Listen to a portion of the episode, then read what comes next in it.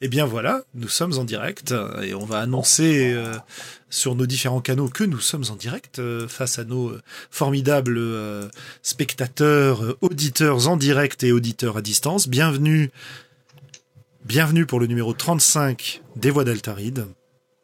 Ce soir, on va parler de je ne sais quoi punk bref, de tous les genres en jeu de rôle, qui termine par punk. On va voir qu'il y a pas mal de choses à en dire, qu'il y a des points sur lesquels on n'est pas d'accord, euh, et on va essayer de parler de tout ça et d'en tirer des choses intéressantes. Dans un premier temps, nous allons pouvoir vous donner quelques nouvelles et je vais donner la parole en premier à Benoît qui a une grande, grande nouvelle à nous annoncer. Grande, grande. Euh, en fait, vous avez depuis euh, ce matin euh, la possibilité de télécharger le numéro 41 des Chroniques d'Altaride sur le site de la Guilde d'Altaride. Il était en version papier jusqu'à présent, parce que c'est le nouveau mode de fonctionnement, d'abord papier après numérique. Et bien maintenant, il y a aussi la version gratuite en ligne. Donc voilà, venez nombreux télécharger le 41e numéro de la revue. Super un an après, ouais. Le numéro 42 est-il en préparation du coup Ou est-ce que c'est quelque euh, chose que tu euh, euh, oublies? Non, c'est en préparation. C'est en préparation, on commence doucement, mais ouais, ouais, j'ai posé mes petites billes. du coup, ce sera sur le thème de l'improvisation et les personnes qui souhaitent participer à cette revue sont cordialement invitées à me contacter pour le faire. Voilà, parce que pour participer, il suffit en fait de d'envoyer un, article, enfin de te contacter d'abord, et ensuite d'envoyer un article écrit sur le sujet ou euh, disons en rapport avec la ligne de la revue sur les cultures de l'imaginaire et le jeu de rôle, etc. Voilà. Voilà. Eh ben écoutez, chers auditeurs, n'hésitez pas. Euh, ça fait toujours plaisir d'avoir des, des, des, contributions de gens qu'on entend moins. Et la revue euh, ayant pour but de donner la parole au, au milieu rôliste, euh, n'hésitez pas à y participer. Voilà.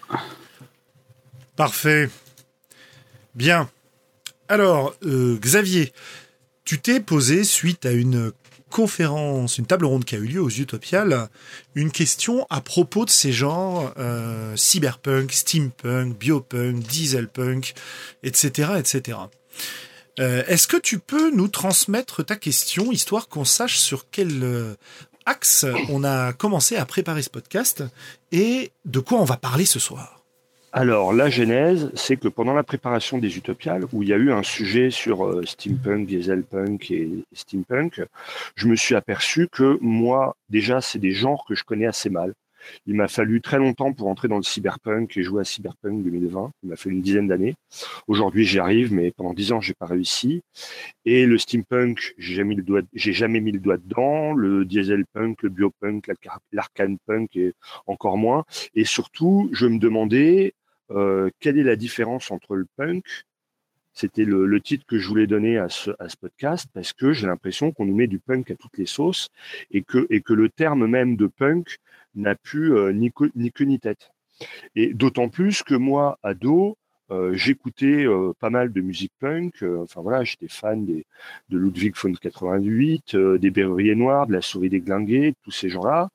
Et mmh. donc, je retrouve pas forcément dans ce que je perçois de ces jeux-là, euh, euh, l'esprit punk euh, de mon adolescence. Donc, donc je me posais des questions et j'ai voulu en discuter avec vous, les amis. Ok, excellent. Je pense que nous allons pouvoir commencer par nous poser deux trois définitions pour savoir d'où viennent ces termes, sachant que c'est pas des définitions qui ont pour but d'être exhaustives, c'est pas des définitions que nous voulons excluantes, même si on va voir qu'il est possible que nous ayons des, points de vue un petit peu différents sur le sujet.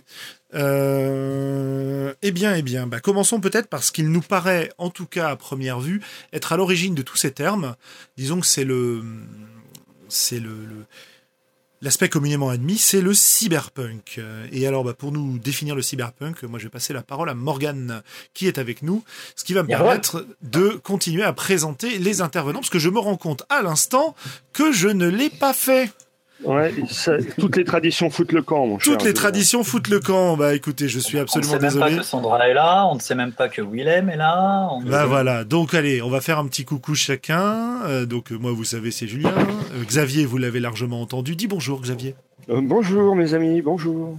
Ensuite, nous avons Morgane, que nous entendions à l'instant. Hello. Nous avons Benoît.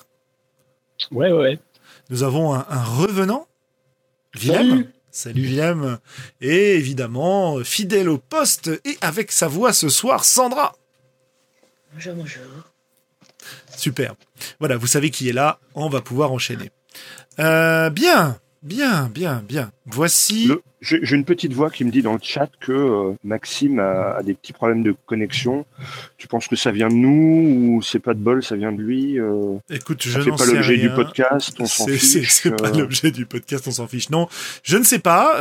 Écoute, de mon côté, tout a l'air de bien aller. Je vais vérifier la technique pendant que pendant que Morgane va nous présenter qui est notre auteur de SF à domicile. Et c'est donc pour ça que je lui passe la parole sur le cyberpunk. On t'écoute, Morgane. C'est quoi le cyberpunk? Voilà, et puis c'est bien comme ça, euh, vu qu'il y a des problèmes techniques, je vais être coupé et puis mon intervention elle servira à rien. et- Mais moi, je t'entends. C'est le plus important. Dis-le- Dis-toi dis-toi bien ça. Et puis on entend Xavier, hein, c'est ce qui compte. Exact. Alors, ma définition, euh, de toute façon, Julien a prévenu, hein, ce sera pas forcément euh, exhaustif, et moi, c'est c'est juste euh, une façon à moi de, de, de voir les choses. Mais cela dit, je, je pense que la définition que j'ai du cyberpunk, c'est un peu la même qui s'applique à tous les autres euh, punk euh, qu'on abordera après, d'une manière ou d'une autre. Et, euh, la définition, je vais la piquer, je vais la voler éhontément à Bruce Sterling, qui est lui-même un grand auteur euh, en son état, euh, et qui l'a proposé en quelques mots dans la préface de, euh, ça y est, je cherche le titre français, Burning Chrome. Euh, évidemment, j'aurais peut-être dû faire mes, mes recherches gravées sur Chrome, voilà, de, euh, de William Gibson, qui est considéré comme un peu le, papa du, cyberpunk. Et donc, dans cette préface, Sterling disait que c'était, alors je vais essayer de le traduire de l'anglais, je vais d'abord le dire en anglais, low life and high tech. Donc, une vie, on va dire, de basse lignée, de basse naissance et euh, la haute technologie.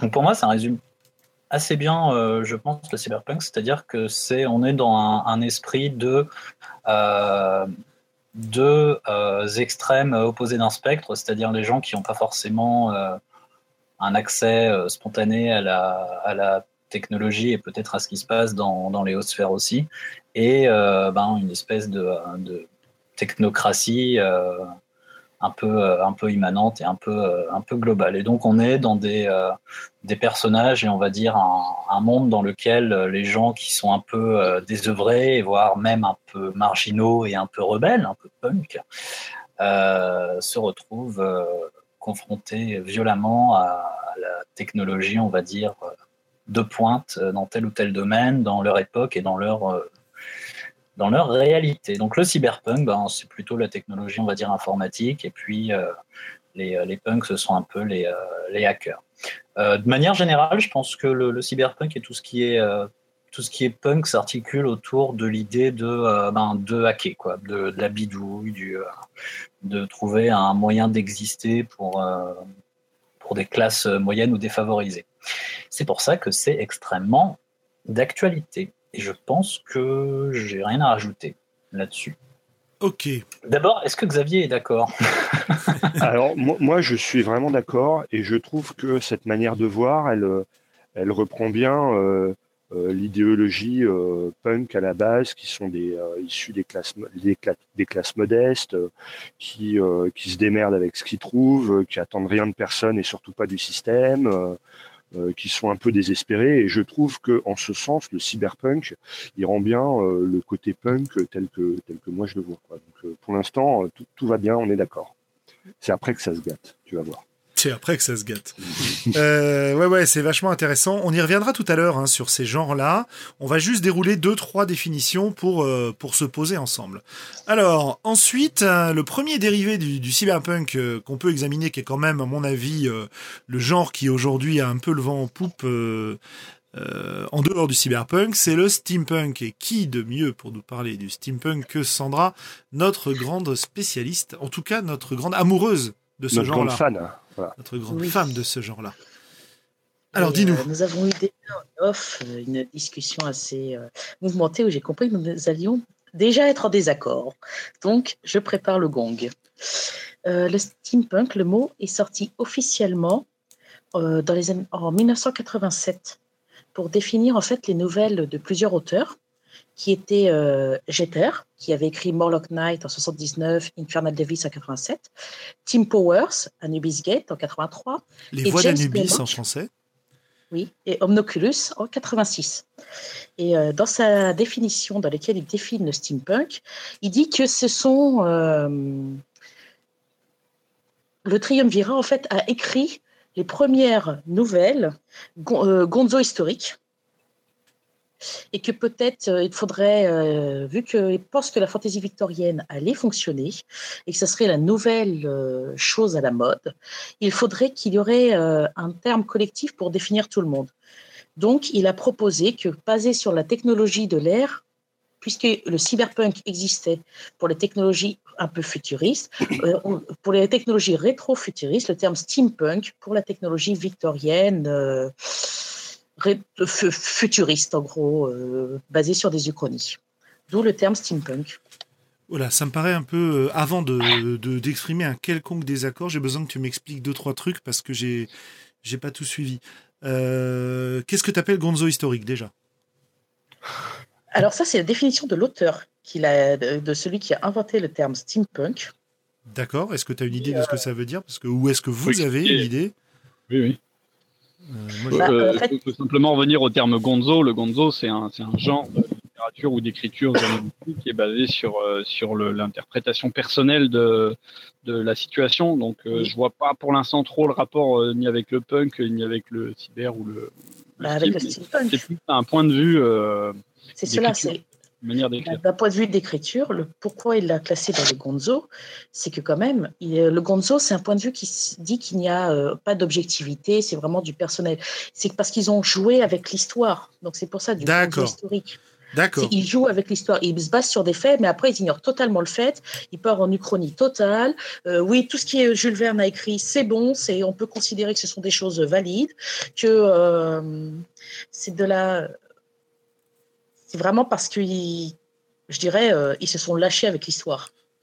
Euh, D'accord. Ok. C'est- Mais C'est alors. un peu le fond de commerce de Tim Powers d'ailleurs, euh, soit dit en passant. Oui. Enfin, le- lui, toute son, toute son œuvre, euh, il l'expliquait dans une conférence, il, il prend, il colle, il essaie de coller vraiment à tous les faits euh, historiques en les relatant d'une manière assez journalistique, et puis il, se- il insère, on va dire, la fiction dans les, dans les failles, dans les, les interstices qui sont pas remplis. quoi. Ok. Euh, du coup, le reste de la définition avait l'air un peu plus construite. Est-ce, enfin, un peu plus construite, un peu plus euh, construite dans mon esprit, j'entends. Euh, pas dans ce qui a été dit. Euh, ça, je, ne juge pas. Je voulais dire, du coup, est-ce qu'on est capable de se donner une définition du steampunk qui renvoie un peu au cyberpunk? Euh, de la même manière où Morgan nous disait euh, cette, euh, cette dichotomie entre haute technologie et, peuple, peuple de la rue, débrouille, hack, etc. Est-ce que c'est quelque chose qu'on retrouve aussi dans le steampunk? Pour moi, oui, si on rajoute un terme qu'on peut éventuellement définir au passage, qui serait la dystopie.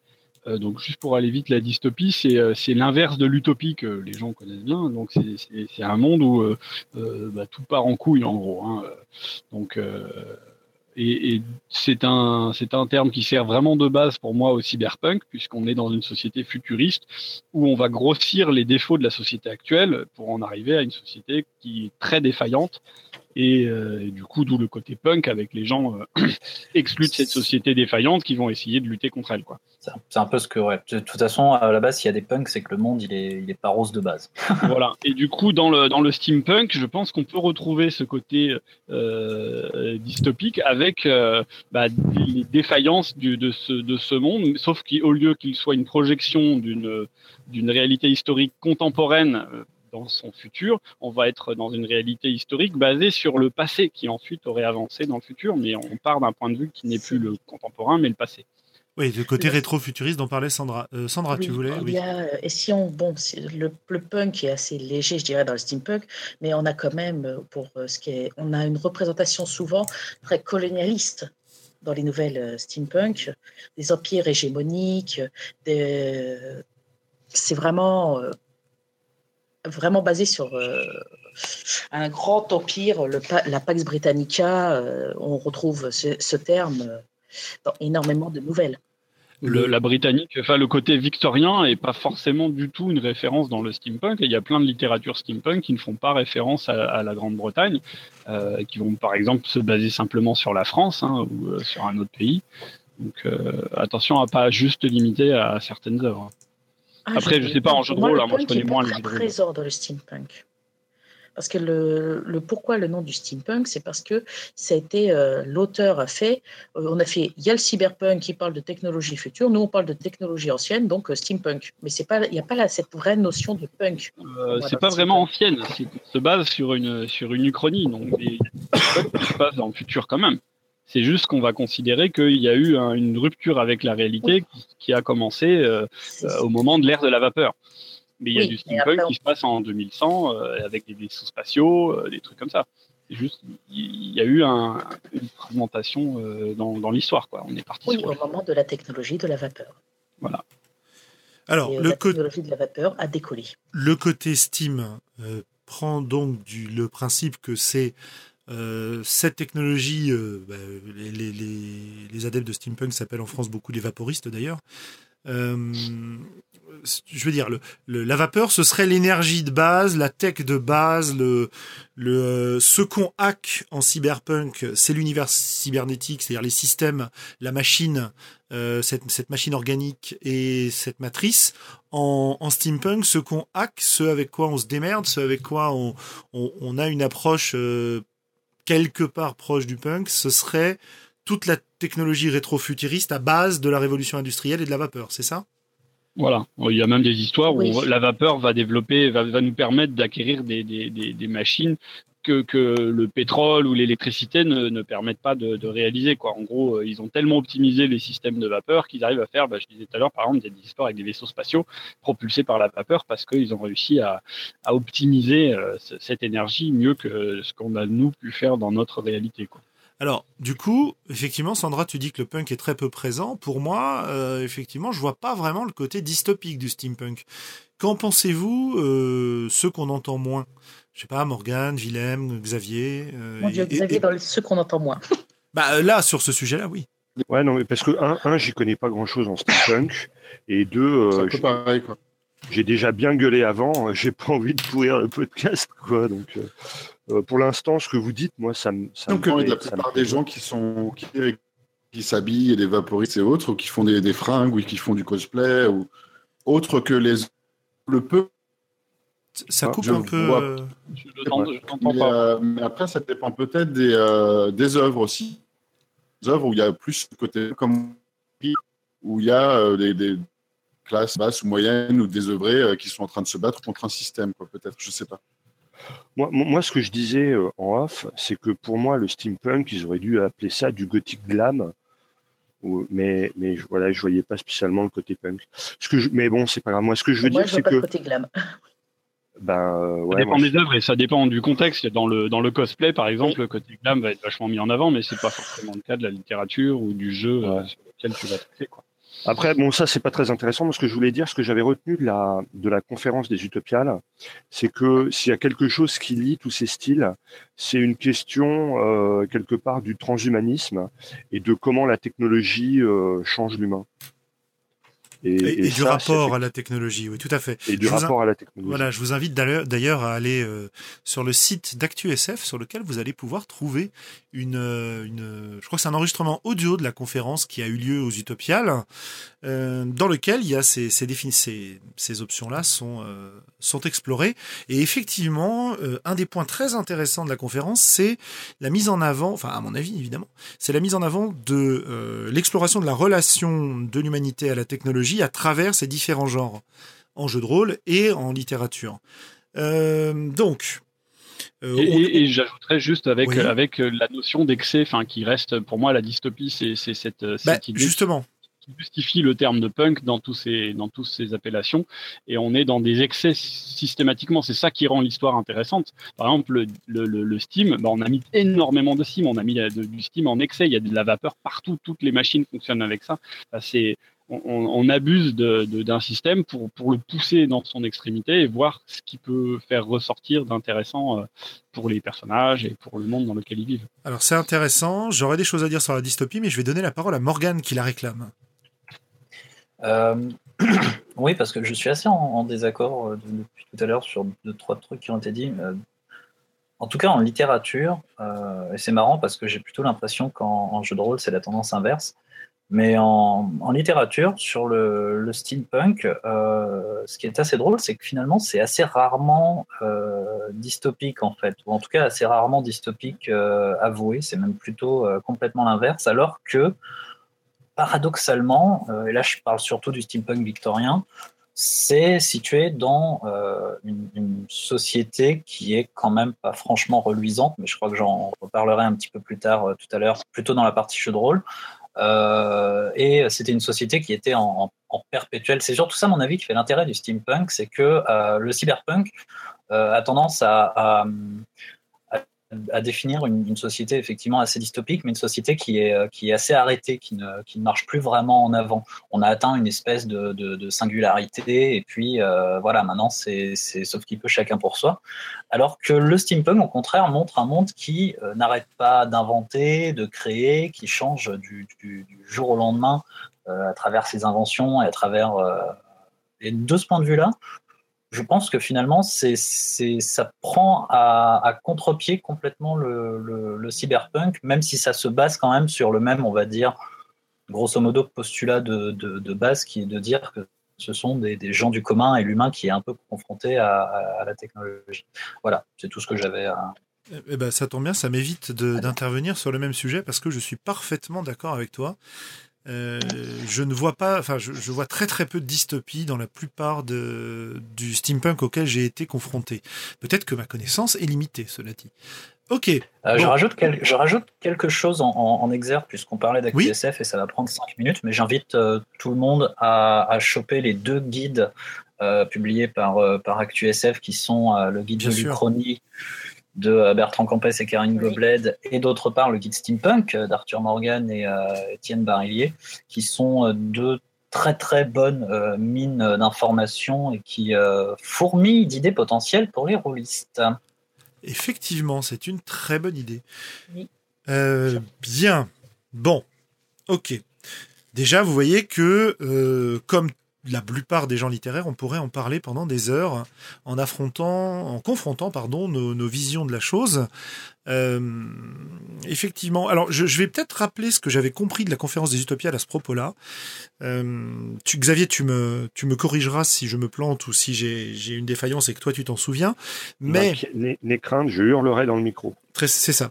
Euh, le cyberpunk alors attends, je reprends dans l'ordre, pardon. Le steampunk, ce serait euh, l'homme qui découvre la technologie, qui explore ce champ infini et qui s'en sert pour dominer le monde. C'est l'homme maître de la technologie. Le dieselpunk, qui se qui se passe après. Euh, alors les références qui étaient données euh, renvoyaient au côté euh, Weird War, au côté occultisme nazi pendant la guerre avec des inventions bizarres. C'est la technologie qui devient inquiétante, qui devient étrange, qui devient distanciée de l'humain, qui qui semble vouloir prendre son contrôle. Et le cyberpunk, ce serait la technologie qui a échappé au contrôle de l'humain et qui a servi l'humain. Euh, c'est ce que j'avais euh, retenu quand on parle du rapport à la technologie. Et c'est un, point de vue que j'avais trouvé hyper intéressant parce que quand on suit les, courants post-cyberpunk qui peuvent apparaître, comme la littérature euh, qui parle de transhumanisme, notamment des bouquins de Degan, des bouquins de un petit peu comment il s'appelle Hamilton, Morgan, hein, on peut le classer un peu dans le genre là, j'imagine. Complètement. Ouais. on retrouve ce côté utopique de la technologie et on est presque dans une espèce de steampunk non plus basé sur de la, technologie à vapeur, du rétrofuturisme, mais un vrai, euh, un vrai futurisme nouveau, quoi. Et ça, boucle un peu la boucle, et je trouvais ça assez intéressant comme idée. Euh, voilà, voilà. Je ne sais pas si vous êtes d'accord ou pas, mais euh, voilà, c'est ce que j'avais tiré de la conférence. Donc, si vous l'écoutez et que vous avez une opinion qui est semblable ou différente, n'hésitez pas à nous laisser des commentaires, chers amis on peut peut-être euh, euh, expliquer que c'est surtout la vision de Sarah Newton qui euh, que tu exprimes là, parce que les autres interventions pendant la, la conférence des Utopiales avaient tendance à, à cantonner le, le diesel punk à du post-apo. Quoi.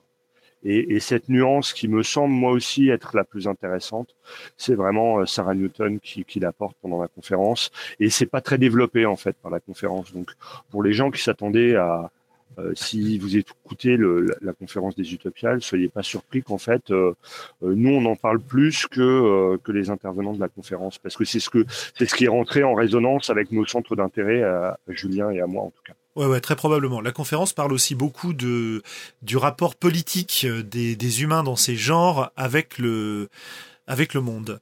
La conférence était vraiment très intéressante à suivre. Eh ouais. ça fera plaisir aux intervenants. Très bien. Ok. Euh, est-ce que nous pouvons mentionner quelques autres genres? Euh, J'ai parlé un petit peu du dieselpunk. Est-ce que vous en avez d'autres dont vous voudriez parler euh, avant qu'on s'attaque à la partie jeu de rôle où on va essayer de voir comment est-ce qu'on peut mettre en scène ce genre de bah, ce genre dans nos parties de jeu de rôle? Ouais, en tant que rôliste, il y a un terme qui a été inventé quand même par Steve Jackson qui est le clock punk. Le what? Le clock punk. Ah. C'est le rétro-futur euh, qui se passe souvent au niveau de la Renaissance ou de Léonard de Vinci. en fait, c'est les inventions de Léonard de Vinci fonctionnent. Là, c'est les rouages qui propulsent tout. Et la nouvelle de référence, c'est Mainspring, qui est de Jay Black. Donc, euh, je crois que c'est cheville ouvrière, la traduction française ou quelque chose du genre. Il me semble que j'avais lu ça quelque part. Mais euh, c'est vraiment, c'est pas de la vapeur. Euh, c'est considéré par beaucoup comme étant un dérivé du steampunk, mais c'est de la technologie propulsée par des rouages plutôt que par de la vapeur. Si tu voulez, j'en ai listé deux, trois rigolos euh, de sous-genres, voire de sous-sous-genres. Par exemple, il y a le buckpunk. On va considérer qu'il y a eu des innovations au niveau des insectes et que les insectes, en les modifiant génétiquement, on va pouvoir avoir des technologies euh, augmentées. Le transistor punk, on est un peu sur le même logique que le diesel punk, mais euh, ça va être l'époque du transistor euh, pendant la guerre froide qui va qui va créer le, point de, départ de ça. Il y a notamment la nouvelle euh, de Philippe Cadic, Scanner Darkly, qui a été adapté en, film dessin animé bizarre, qui est sympa. Le nanopunk, c'est la nanotechnologie. Le l'atom punk, donc comme le diesel punk, mais avec la bombe atomique, ou le pouvoir de l'atome, on en est partout. Euh, et puis après, il y a des trucs un peu bizarres. Euh, le stone punk, euh, le elf punk, le dungeon punk et même le lobster punk. Je vous laisse imaginer le mélange entre l'attaque des tomates tueuses et la petite sirène. Enfin bon, il y en a qui partent dans des délires punk un peu originaux. En fait, j'ai l'impression qu'en jeu de rôle, le rajouter punk derrière, ça va te permettre de bien définir de quoi parle ton jeu sur le même modèle que d'après ce qu'on avait entendu au départ, Cyberpunk a donné Steampunk. Euh, euh, voilà, on remplace Steam par ce dont on veut parler dans le jeu, ce qui fait office de technologie, et on est content. Je sais pas si t'as parlé du, du Radium Punk, de la brigade de la brigade chimérique par exemple, euh, où euh, t'as des super héros qui ont des pouvoirs autour de Marie Curie, etc. Euh, euh, ah, le Tesla Punk qui est un peu dans ce genre-là aussi. Voilà, euh, l'Arcane Punk des des terres suspendues. J'ai vu du Rune Punk. Je voudrais quand même parler d'un petit truc qui me tient à cœur, c'est le Gothic Punk qui est le, fondement du monde des ténèbres de, euh, de White Wolf, qui nous explique que euh, euh, c'est et alors là ça reprend le côté ça c'est basé sur euh, sur le terme de cyberpunk dans le sens où ça te c'est censé mettre en parallèle deux aspects très très différents qui est le côté gothique noir très Gotham avec des des cités immenses des bureaucrates corrompus des tous les personnes importantes ont des squelettes dans leurs placards etc avec des des gens qui sont très très riches des grands bâtiments et de l'autre côté un un sens de la, de la, de la misère, de la rue, de la violence euh, à travers le punk quoi. Donc ça c'est le c'est la version gothic punk du monde des ténèbres euh, qui, qui, date du coup bah, des années 90 aussi quoi. Ok. Donc finalement c'est un peu c'est un peu comme néo. Enfin on va réutiliser un genre littéraire et on va le remettre à la sauce contemporaine.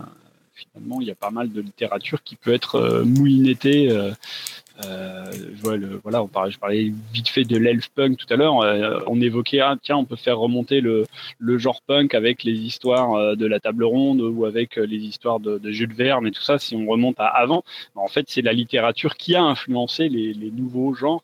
On, va rajouter punk derrière et puis on, on s'est reparti pour un tour, quoi.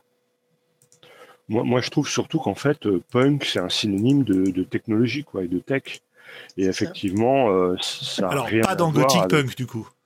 Oui, pas dans Gothic Punk, euh, mais, mais pour tous les autres qu'on a cités. Euh, c'est essentiellement le rapport à la technologie dans le monde. Hein. Pourtant, à la base, c'est quand même le terme social de, de, du, du, néologisme, puisque punk, c'est le, c'est le mec de la rue, comme on a dit un petit peu, alors que c'est la première moitié qui va définir l'aspect technologique du, de l'univers. En fait, la première comme moitié. Steam la avec la vapeur, euh, ou Cyber avec la, la technologie oui. informatique. La première moitié définit euh, l'époque et euh, plutôt. Ouais, bah, c'est comme ça que c'est construit en tout cas. Ouais, ouais, tous les tous Après, les arcanes, euh, tous les arcanes punk, les runes punk, etc. te font intervenir la magie comme source de technologie en fait. Euh, donc c'est la façon dont c'est couramment utilisé. Maintenant, maintenant il y a quand même des choses. Enfin, je vais mettre, un jugement de valeur qui n'engage que moi, mais il y a quand même des choses plus intéressantes pour moi à en tirer de tous ces genres que ce ce reskin euh, ce, ce comment dire ce réhabillage technologique de ce qu'on connaît. Parce que même si c'est fun ça nous met une couleur dans l'univers dans lequel on est en train de jouer en tant que rôliste donc euh, c'est super quoi. Mais mais je pense qu'on peut en faire plus en fait. Et ben justement sur le chat il y a Ray qui nous dit la dimension punk n'est-elle pas avant tout l'expression d'une mécanique sociale de lutte de classe? Et ça, c'est vraiment ce qui m'intéresse aussi dans ces univers-là. C'est la dichotomie dont on parlait au départ, c'est la dystopie dont on parlait au départ.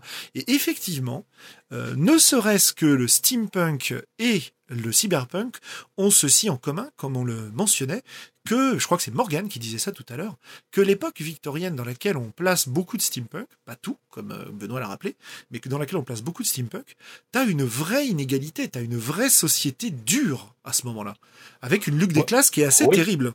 Oui, mais c'est pas ce qui est mis en avant dans les jeux. Non, non, quoi, hein. non, non, non. Alors ça dépend. Pas ça mais, dépend, euh... ça dépend. Ça Dans dépend. certains jeux, si. Il y Voilà. a ceci qui est mis en avant avec vraiment, on ressent lorsqu'on choisit de jouer un personnage de, de, de, basse extraction, un personnage de haute extraction, la différence. Mais il y a aussi la, la, la violence du monde par rapport, euh, ne serait-ce que au, souvent au colonialisme ou à comment on choisit d'être traité si on est en dehors de la zone euh, du pays d'origine du jeu. Alors ouais, alors c'est un peu un problème d'ailleurs de beaucoup de ces œuvres et beaucoup de ces jeux pour moi, c'est que euh, le colonialisme, il est présenté sous, sous un jour extrêmement positif. Euh, c'est l'empire britannique qui domine le monde, qui va apporter la paix partout, euh, et euh, on la oublie avec des la technologie qui donc domine les autres peuples, donc va les va leur apporter l'illumination. Bref, c'est la, la, vision euh, ultra positiviste de la de la colonisation de pas mal de monde en Europe de cette époque-là, qui la est une vision française. voilà, la vision française, et, c'est quand même pour moi extrêmement puant comme vision, hein, pour être très clair. Euh, donc, euh, bah donc du coup, euh, le côté dystopique lié à la colonisation, il existe et tu peux l'employer si tu choisis de le mettre en œuvre. Euh, Est-ce que Sandra, tu as une idée, puisque toi tu nous as fait toute une bibliographie de jeux, est-ce que tu as une idée de jeu dans lequel ça, ça serait, euh, comment dire, euh, mis en avant? C'est pas la peine de citer Spelljammer.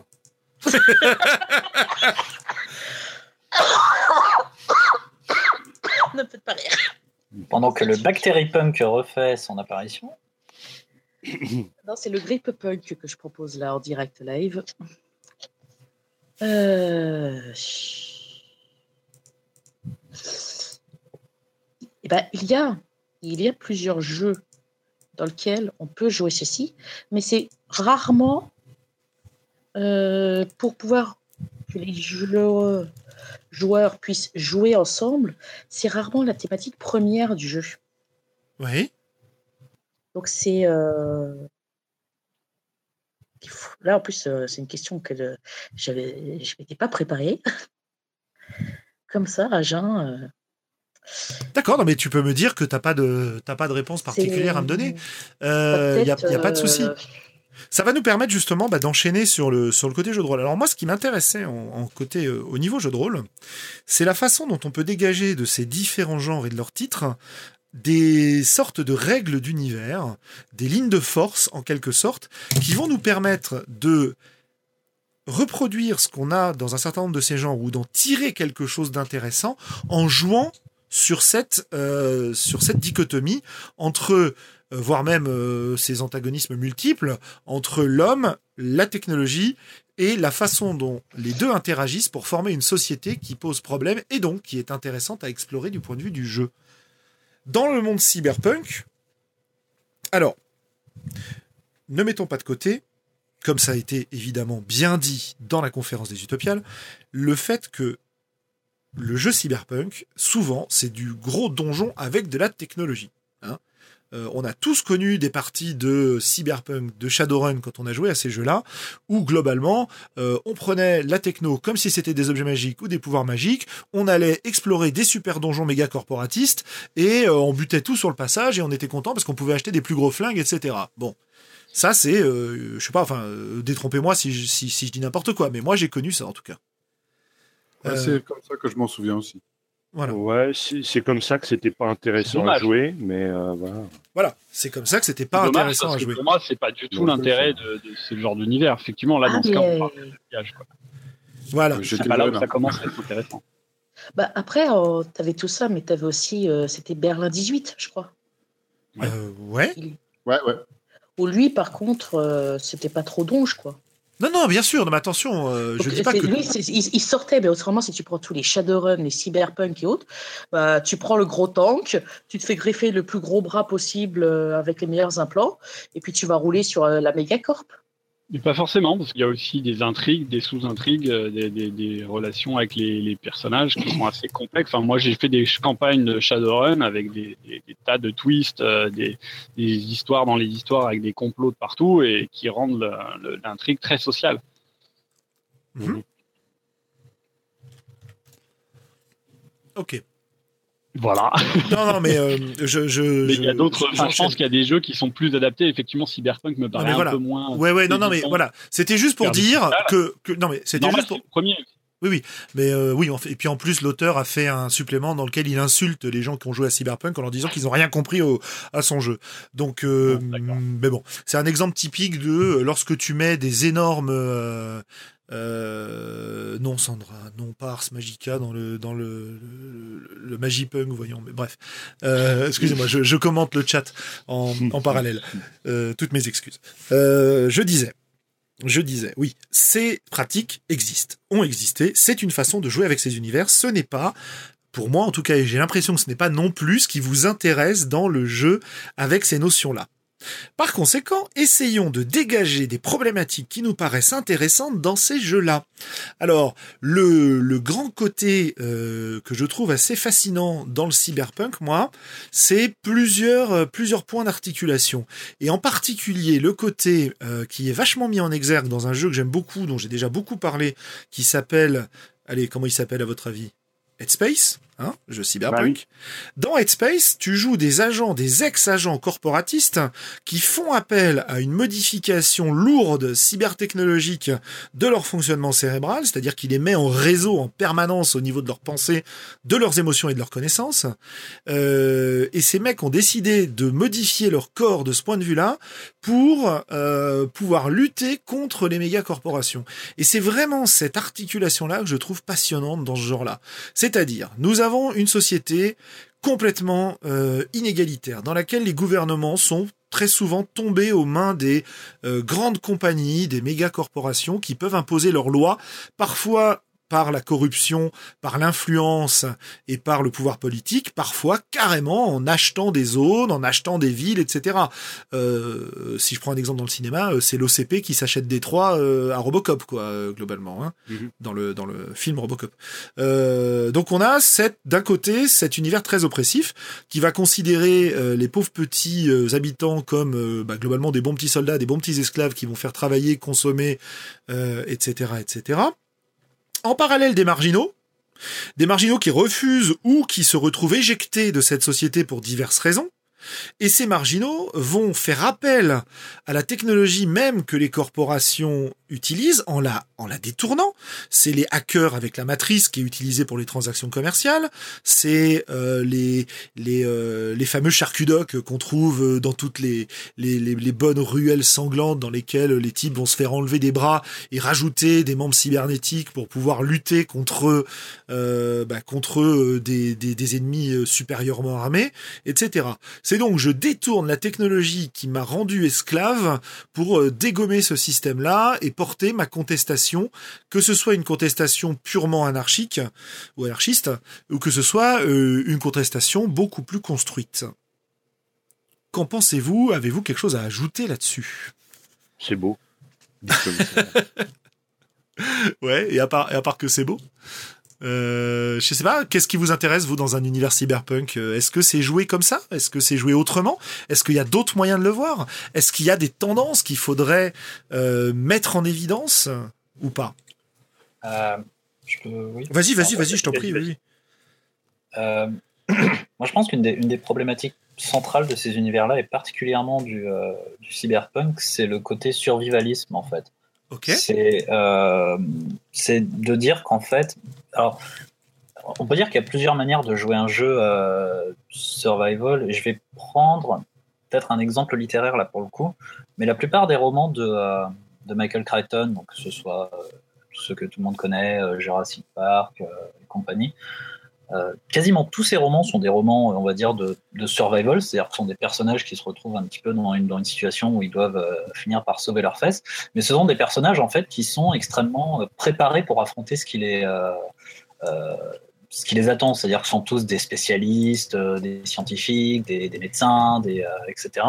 Et je pense que le, le, le punk, c'est exactement, euh, c'est exactement l'inverse, c'est-à-dire que c'est vraiment du survival, mais du survival désemparé. C'est du survival de, de, personnes qui, elles, sont dépourvues de, de, de, tous ces avantages qu'ont les autres, les autres personnages. Et c'est particulièrement évident dans, dans, comment, dans Neuromancer. Ouais. Comment en neuromancien. Oui. Euh, c'est exactement ça en fait. C'est exactement le, principe du personnage principal.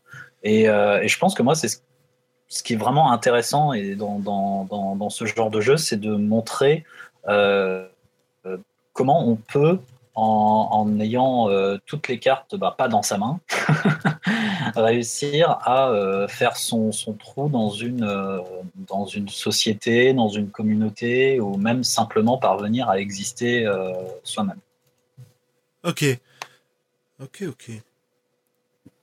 C'est, ouais, c'est. Tu peux peut-être rappeler euh, brièvement le, le neuromancien pour euh, les gens qui ne l'auraient pas lu?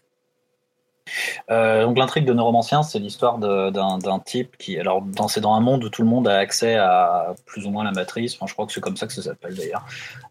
tout le monde a accès à, à, la matrice et évolue dans un espèce de, de cyber univers sauf le personnage principal qui en est euh, qui en est euh, qui en est privé et qui euh, du coup doit sur qui a une existence absolument épouvantable qui doit survivre à travers des drogues des, choses comme ça pour pouvoir avoir un semblant finalement de d'existence se présenter comme un plus ou moins un techno-thriller, on va dire, mais, mais fondamentalement, pour moi, en fait, ce livre-là, c'est vraiment du survival. C'est vraiment du euh, un peu un, ça me fait penser en fait à tous ces films de redneck euh, horror où les gens se retrouvent largués au milieu des, d'une campagne américaine avec des rednecks qui essaient de qui de les tuer. C'est pas du tout le propos du neuromancien mais finalement c'est un peu ça. C'est vraiment quelqu'un qui est dans un qui est dans un monde où en fait tout le monde a les a les clés et pas lui je vais peut-être en profiter pour, pour parler de, quelque chose qui est assez intéressant sur, euh, sur euh, William Gibson. Euh, il a été extrêmement inspiré au point qu'il le dit lui-même dans une, dans une conférence qui a été rapportée par, je vérifie mes notes, par Cory Doctorow, un de ses plus grands fans. Il a dit dans une conférence qu'il avait, au moment où il écrivait Le Nord Ancien, il avait toujours sur son bureau un livre de euh, Kalash qui s'appelle Victorian Underworld le monde euh, souterrain euh, victorien. Et euh, alors c'est un livre sur lequel malheureusement je n'ai pu, je n'ai jamais trop pu mettre la main. Par contre, j'en ai entendu beaucoup parler comme source d'inspiration, mais steampunk pour le coup, ce qui est assez, assez étonnant. Mais c'est assez intéressant comme livre parce que ça dépeint le monde victorien d'une manière extrêmement extrêmement cru. C'est-à-dire que c'est là qu'on comprend qu'en fait c'était pas du tout un monde euh, rose pour ceux qui étaient, on va dire, de, euh, des basses couches euh, de la société. C'était même épouvantable et voire pire que dans toutes les dystopies qu'on peut qu'on peut voir aujourd'hui. Et ce qui est assez drôle, c'est que c'est raconté par, par Kelosh qui a écrit ça dans les années 70, mais avec une plume, on va dire, un peu en arrière sur son temps. C'est-à-dire qu'au niveau race, sexualité et compagnie, il est franchement du niveau de, de Trump, pour ne pas citer des gens. D'accord. Et, et qu'est-ce que je qu'est-ce que je voulais dire? Voilà, mais je trouvais intéressant de, de, pointer ça euh, parce que euh, encore une fois, je pense que ce qui fait euh, l'intérêt des Blue Blood Punk de manière de manière générale, c'est que on se place à un niveau qui est de qui est de l'ordre en fait de quelqu'un qui d'un personnage ou de plusieurs personnages qui cherchent un petit peu leur humanité face à de la technologie, mais qui en fait, en, transparence, c'est plutôt de s'extraire euh, d'un côté un peu animal. Ok. Voilà, voilà, j'ai perdu des gens, j'ai perdu son ouais, D'un côté animal, dis-tu bah oui, de, leur, de, leur, de leur condition d'animal, de leur condition de bétail, c'est ce que tu veux dire. Forcément de, bétail, c'est le côté, c'est la vision punk des choses, mais, euh, mais non, surtout de, c'est-à-dire que quand on part du, principe où en fait ce qui fait euh, l'humanité c'est quelque chose qu'on partage en tant que société, euh, à partir de ce moment-là, les gens qui en sont privés, ben finalement font pas partie de la société, mais sont pas non plus euh, humains. Des êtres humains. Ok. Ok, ok. Je là, ouais, ouais, ouais, non, non, mais, c'est vachement intéressant. Je suis en train de me dire que je suis en train de me dire, euh, je vous passe la parole juste après. Je suis en train de me dire que c'est vrai que mon approche, euh, c'est une approche active. C'est une approche, euh, j'utilise les armes de mon adversaire pour lutter contre cette société, alors que l'approche de neuromancien, c'est plutôt, bah, je fais ce que je peux pour me démerder, pour survivre, effectivement, comme tu le dis. Peut-être que c'est parce que le jeu de rôle nous pose dans une position souvent plus active et qu'elle est, ouais. beaucoup plus active et que ces jeux ont beaucoup beaucoup fonctionné comme des jeux à mission en fait. Euh, du coup, euh, voilà, euh, forcément, ça va orienter les choses un peu différemment. Tu cherches pas seulement à survivre, tu vas accomplir une mission et après le côté survie il est présent euh, l'archétype de la mission de Shadowrun c'est euh, on te confie une mission avec laquelle tu vas gagner des thunes pour te rendre plus performant pour faire d'autres missions mais aussi pour te payer un train de vie euh, suffisant sachant que le mec à la fin de la mission il va te trahir et par conséquent tu, tu, tu vas essayer de survivre à ça avec les moyens dont on dispose. Alors que lui il a une méga corpo derrière lui et que ce qui va importer pour lui c'est la quantité de thunes que ça va coûter pour te détruire et que si c'est pas trop cher, bah il te laissera tranquille, mais que si tu deviens euh, si tu deviens trop pénible, il va te euh, il va il va t'annihiler. Euh, un jeu qui qui fonctionne super bien de ce point de vue-là, qui est aussi propulsé par l'apocalypse, c'est The Sprawl. The Sprawl, vous pouvez d'ailleurs écouter un podcast qui s'appelle Format court, qui fait des petites parties de The Sprawl sur la chaîne de D6 Plus Cool et qui est animé par euh, par Antoine qui est venu avec nous euh, faire du podcast euh, une fois ou deux et par Kelren. Voilà, ça c'était la petite parenthèse pour citer ce qu'ils font. mais c'est un jeu cyberpunk super intéressant et c'est avec Headspace un des premiers jeux cyberpunk où moi je retrouve ce ce côté non pas débauche de d'équipement mais problématique d'univers hyper intéressante quoi. Maintenant on peut citer aussi un autre jeu, euh, c'est euh, une option euh, pour Nanochrome du Grumpf qui s'appelle Panopticom, dans laquelle tu vas tu vas jouer des journalistes dans cet univers-là et dans le côté cyberpunk, donc aller chercher des sujets, récupérer des infos et tout et tout, et c'est vachement intéressant aussi. Alors, alors, là, là, tu exagères, Julien. Oui. as interdit à Sandra de faire du, du, name dropping de jeu et tu J'ai pas interdit. une boîte là. J'ai pas du tout interdit à Sandra de faire du name dropping de jeu. Tu vois, Sandra, je prends ta défense, moi. J'ai jamais, j'ai pas du tout introduit, interdit de faire du name dropping de jeu. Tu, tu délires là, mon, mon ami. Euh... Non, je déconne. je, je, le prends pas mal. Je, je, te laisse te défendre. C'est tout à fait louable. Non, mais euh, sérieusement, si vous avez des jeux loyal de ma part, euh, si vous avez des jeux, si vous avez des jeux à, à citer, On se rebelle, pas. Julien. On se rebelle. Mais rebellez-vous, c'est l'esprit du cyber. Allez-y, quoi, bande de punk. Alors, ok, avançons, avançons. Ne laissez pas euh, monopoliser la parole. Avez-vous des, remarques à faire sur ce sujet? Euh, Avez-vous d'autres lignes de force entre euh, l'individu contre la société, que ce soit en révolte, en lutte ou en, en, survie, le tout mélangé à une technologie qui est plus ou moins maîtrisée, qui est souvent sale, qui déborde du contrôle humain. Hein, je veux dire, à Cyberpunk, tu as quand même la cyberpsychose?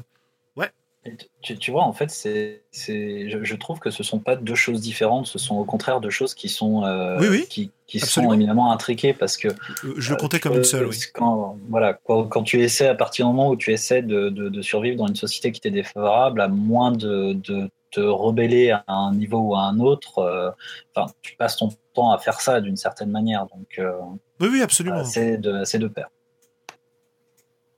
Oui, oui, tout à fait. Oui, oui. Je, je, citais ça comme une, une grande orientation. Voyez-vous d'autres manières de, de, jouer dans ces univers cyberpunk, euh, d'autres éléments que nous pourrions ajouter à notre, à notre petite liste euh, et à notre façon de, de jouer? Alors moi oui, mais je vais laisser parler Ouais, tu, tu, vois, autant ça, moi, je, je, le perçois bien dans le cyberpunk, mais effectivement. On parle de cyber. on parle de cyber. ah ouais, mais, mais tu vois, dès qu'on arrive dans les autres types de punk, eh ben, euh, je le sens beaucoup moins, par exemple. Ouais, ouais, on va passer aux autres types. C'était pour boucler sur le cyber que je, que je voulais vous entendre. Mais euh, ouais, effectivement, euh, le, le, le, cyberpunk, il a été joué beaucoup comme un jeu tactique pendant très longtemps, et, et, et c'est peut-être pour ça que moi j'ai eu Enfin voilà, j'en viens ailleurs du jeu tactique, alors qu'il y a, y a vraiment moyen de développer un jeu moral et, et politique euh, vachement fort et vachement intéressant. Quoi. Ouais, surtout que tu peux utiliser la tactique pour faire du moral derrière et ça devient vachement intéressant aussi quand tu mets des enjeux moraux, je veux dire. Euh, Morgane, du coup. Oui, je, je trouve qu'il y a un, le, le, rapport à la technologie est extrêmement euh, intéressant, euh, pas en tant que, que comment dire en fin de compte, les, joueurs qui sont assis autour d'une table de, euh, jeu de rôle, ce qui peut être intéressant dans, ces univers-là, c'est euh, de faire appel à leur propre, euh, leur propre connaissance de la technologie. que ce soit la technologie cyber, on va dire, des choses comme ça. Alors, certes, dans les rôlistes, on trouve beaucoup d'ingénieurs et compagnie, mais il n'y a pas que ça, preuve.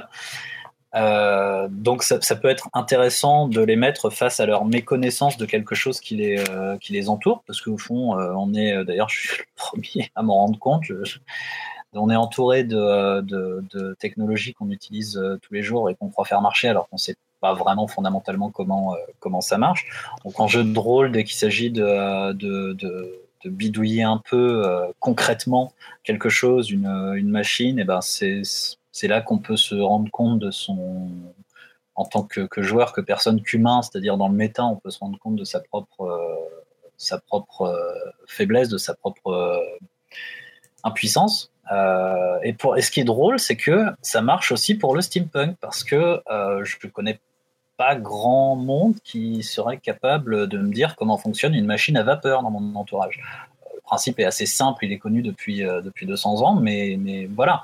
N'empêche que euh, on demande à, un personnage en jeu de rôle, bah tiens, euh, tu veux faire une machine à vapeur, explique-moi comment tu fais. Euh, il se retrouve un peu comme de ronds de flanc. Enfin, en tout cas, sauf si vous connaissez des super cerveaux. voilà. Donc je pense que le rapport à la, technologie est assez marrant. Bah, pour expliquer comment fonctionne une machine à vapeur, la thermodynamique, c'est très pratique. Ne suffit pas. C'est la aide. Non, la thermo, elle va t'expliquer euh, pourquoi tu peux compresser des gaz, pourquoi est-ce qu'ils vont euh, connaître une expansion, comment tu leur apportes de l'énergie, mais si t'as pas une science des matériaux suffisante pour te créer des enceintes dans lesquelles tu peux faire monter la pression et qui peuvent chauffer, si t'as pas une connaissance de la mécanique pour pouvoir convertir euh, l'action d'un piston sur un rouage et pour entraîner des roues derrière, euh, bah ça devient forcément euh, tout de suite difficile quoi. C'est justement ça qui en fait quelque chose d'intéressant au point de vue technologique, c'est que physiciens les gens. Bah oui, soyez physicien, ouais, du coup. Mais quand on n'est pas physicien, c'est difficile d'avoir toutes les connaissances. Et même en tant que physicien, on peut avoir les connaissances euh, théoriques. C'est pas pour ça qu'on est capable d'en faire une du jour au lendemain, quoi.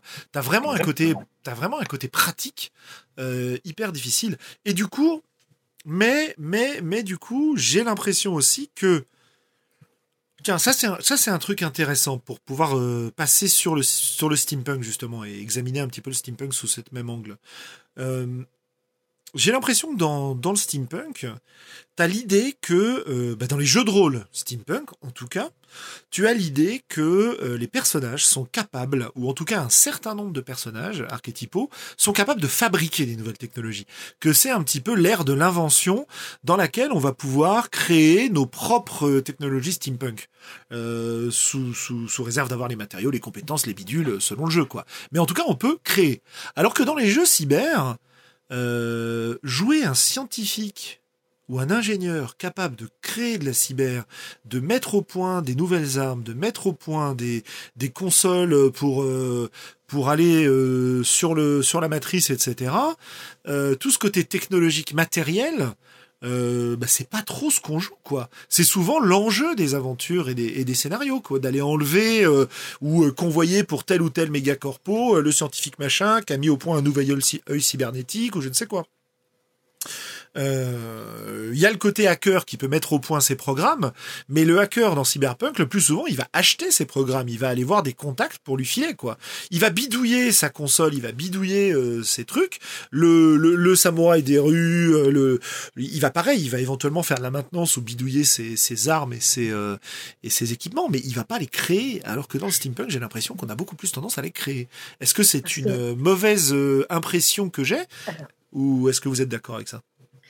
Je suis assez d'accord avec ça personnellement, parce que dans le steampunk, on est au balbutiement de la technologie. Donc c'est fun, tout le monde veut en faire, etc. Dans le cyberpunk, la technologie, c'est sacrément puissant. C'est souvent c'est une technologie qui n'est pas forcément très amicale. Il y a une idée que ça euh, nous dépasse, c'est l'adversité du coup. Voilà, il y a souvent cette idée-ci. Donc si tout le monde pouvait euh, créer la technologie, pouvait utiliser, faire autre que l'utiliser, il y a beaucoup de choses qui pourraient changer. On a vu que dans l'histoire punk, euh, il y avait à chaque fois cette idée d'opposition des personnages à, quelque chose qui les dépasse. Donc c'est important en fait qu'il y ait cette dimension. C'est vrai que du coup, ce que tu soulèves à propos du Steam est intéressant. S'il y a des créateurs qui, peuvent être des personnages, euh, on n'est plus tout à fait dans une opposition entre les personnages et, et, le, et la technologie, puisqu'ils peuvent s'appuyer sur elle, quoi. Ce qui est assez rare. Mais dans, le steampunk, on a aussi genre le hacker qui va utiliser cette technologie, il va, il va pouvoir créer des, des programmes pour, euh, pour hacker. Il y a une autre forme peut-être de, de création, de créativité qui est possible dans le steampunk, c'est vraiment la technologie. Oh, punaise, c'est fun, on peut faire plein de choses. Je veux faire, je veux faire.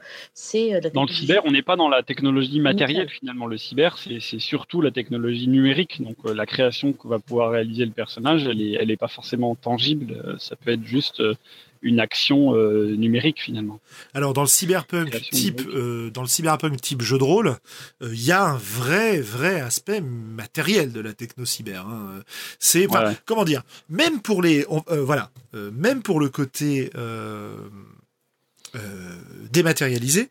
Des, des, il me semble avoir lu des tas de scénars, des tas de. Alors je sais plus si c'est dans des romans ou dans des films ou dans des, des jeux de rôle. Hein. Après j'ai plus la, la référence malheureusement. Mais euh, le scénar où euh, tu as un, hacker qui bosse pour une grosse méga corpo qui va créer une, une terrible, un terrible virus informatique euh, qui va ensuite chercher à trahir sa corpo pour le revendre, etc. En général, tu joues plutôt le mec pouilleux qui a jamais eu les moyens de développer ce genre de choses et qui va traquer ce type-là. Tu joues rarement en, enfin pour moi en cyberpunk, tu joues rarement le scientifique euh, dans son laboratoire hyper high-tech avec tous les fonds de la méga corpo pour pouvoir développer ses trucs. Euh... Et tu dis qu'en steampunk, on peut être le scientifique dans son laboratoire bah, je, je, vois pas non plus d'occurrence spécifique. Enfin, je connais beaucoup moins les jeux de rôle steampunk à part Steam Shadow, mais j'ai pas l'impression qu'on joue un rat de laboratoire. On est aussi euh, des gens qui ont des missions, des On peut prendre, on peut prendre Deadlands par exemple. Euh, comment s'appelle Deadlands qui a, qui a, un aspect vraiment, euh, vraiment Steam à mon avis, notamment à travers la figure du scientifique fou qui va fabriquer sa machine avec son Ghost Rock qui veut lui permettre de faire de la vapeur de malade, etc., etc. Euh, ben voilà, là tu joues carrément l'inventeur, quoi. Euh, et, et, et l'inventeur, le, scientifique inventeur, l'ingénieur, est pour moi vraiment un archétype joué en steampunk, tu vois. Ouais. Euh, après, euh, évidemment, évidemment, tu as aussi le hacker qui va qui va bidouiller ses programmes et les créer. Hein. Je pense pas qu'il y ait une, une dichotomie Euh, absolu. je pense que c'est les extrémités d'un spectre en fait. Voilà. Si, ça arrive, si ça arrive, c'est parce que historiquement les jeux cyberpunk très célèbres comme Cyberpunk 2020 ou Shadowrun sont des jeux à mission. Et donc effectivement, euh, c'est pas cet aspect-là que tu, tu, vas généralement mettre en avant, mais rien ne t'empêche de jouer une équipe de scientifiques euh, euh, dans leur corpo, euh, avec les problèmes que ça pose, euh, les missions crades qui sont obligés de commander, le, les intrigues politiques entrent, etc., les conséquences de, des technologies qu'ils découvrent. Mais, mais comme historiquement Cyberpunk 2020 et Shadowrun sont des jeux à mission, eh bien c'est pas ça qui a été mis en avant. Ça veut pas dire que ce serait pas possible. Hein, ouais, mais a priori, non, mais bien sûr. Pas totalement d'accord. Il n'y a pas que ça aussi pour moi. Enfin, euh, dans le steampunk, la technologie est souvent liée euh, à une personne et n'impacte souvent qu'un petit groupe. En cyberpunk, la technologie impacte l'humanité entière. Tout est relié. Donc, un scientifique qui serait capable de créer de la technologie impacte directement l'humanité entière. C'est un PNJ. En tant que joueur, tout, en ma création, bah, je la mets sur euh, le réseau, je la mets sur la toile, je la mets dans la matrice. tout le monde est impacté tu n'as pas à ce niveau-ci de technologie, tu n'as pas ça en steampunk. C'est encore de la technologie à petit niveau, c'est de la gentille technologie à petit niveau. En dieselpunk, la technologie, elle est, elle est utilisée, as les premières, le dieselpunk, c'est essentiellement de la technologie utilisée pour faire de la guerre. Le, scientifique fou, tu, n'as plus le créateur, souvent en dieselpunk, l'image du créateur de technologie, tu as celui du mécanicien, celui qui va maintenir la technologie que tu vas pouvoir jouer comme archétype. Tu vas pouvoir être le mécano de l'avion tu vas pouvoir être le mécano du méca, du Panzer, parce qu'il faut toujours des Panzers. Euh, tu, peux. Euh, tu peux jouer le mécano. En cyberpunk, tu vas être souvent un utilisateur parce que la technologie est devenue euh, omnisciente quasiment. Ouais, c'est vachement intéressant ça. Oh, ouais, enfin, je suis pas d'accord, mais. bah, je vais ouais. Oui, oui, vas-y, Morgane, rebondis. Boring, boring, boring. Ouais, d'accord. On a tous un humour de merde. Euh, non, euh, oui, je, je, suis très d'accord avec toi parce que dans ce que, dans ce que tu dis, ça, ça donne un, ça confère, et ce qu'on disait dans la conversation un peu plus tôt m'a fait euh, réaliser ça, c'est qu'en fait, ça donne un côté, dans le rapport à la technologie, un côté assez privatif, en fait, assez, euh, comment dire, euh, frustrant. C'est-à-dire qu'on on, la touche, euh, on la touche du doigt, mais en même temps, on est, j'ai envie de dire, un peu handicapé qu'est-ce que voilà, j'ai rien d'autre à ajouter à part que ça peut intéresser les mazos. Euh, la, question que j'aurais du coup pour Xavier, puisque t'es pas d'accord, pour revenir sur ton exemple de, jouer tes scientifiques euh, euh, confrontés aux problèmes politiques, etc. Moi, je trouve ça hyper intéressant comme comme idée de jeu, si tu veux. Donc déjà, t'as plus qu'à l'écrire ou à m'écrire une campagne pour qu'on puisse la jouer. Hein, ah, bah voyons. C'est une c'est une commande. Mais est-ce que tu restes du coup dans du cyberpunk quand tu fais ça? Alors déjà, je vais répondre à Sandra avant de. Euh, dans, dans Cyberpunk 2020, tu peux jouer un medtech, tu peux jouer un techie, et ces gens-là, ils savent ce qu'ils font, quoi.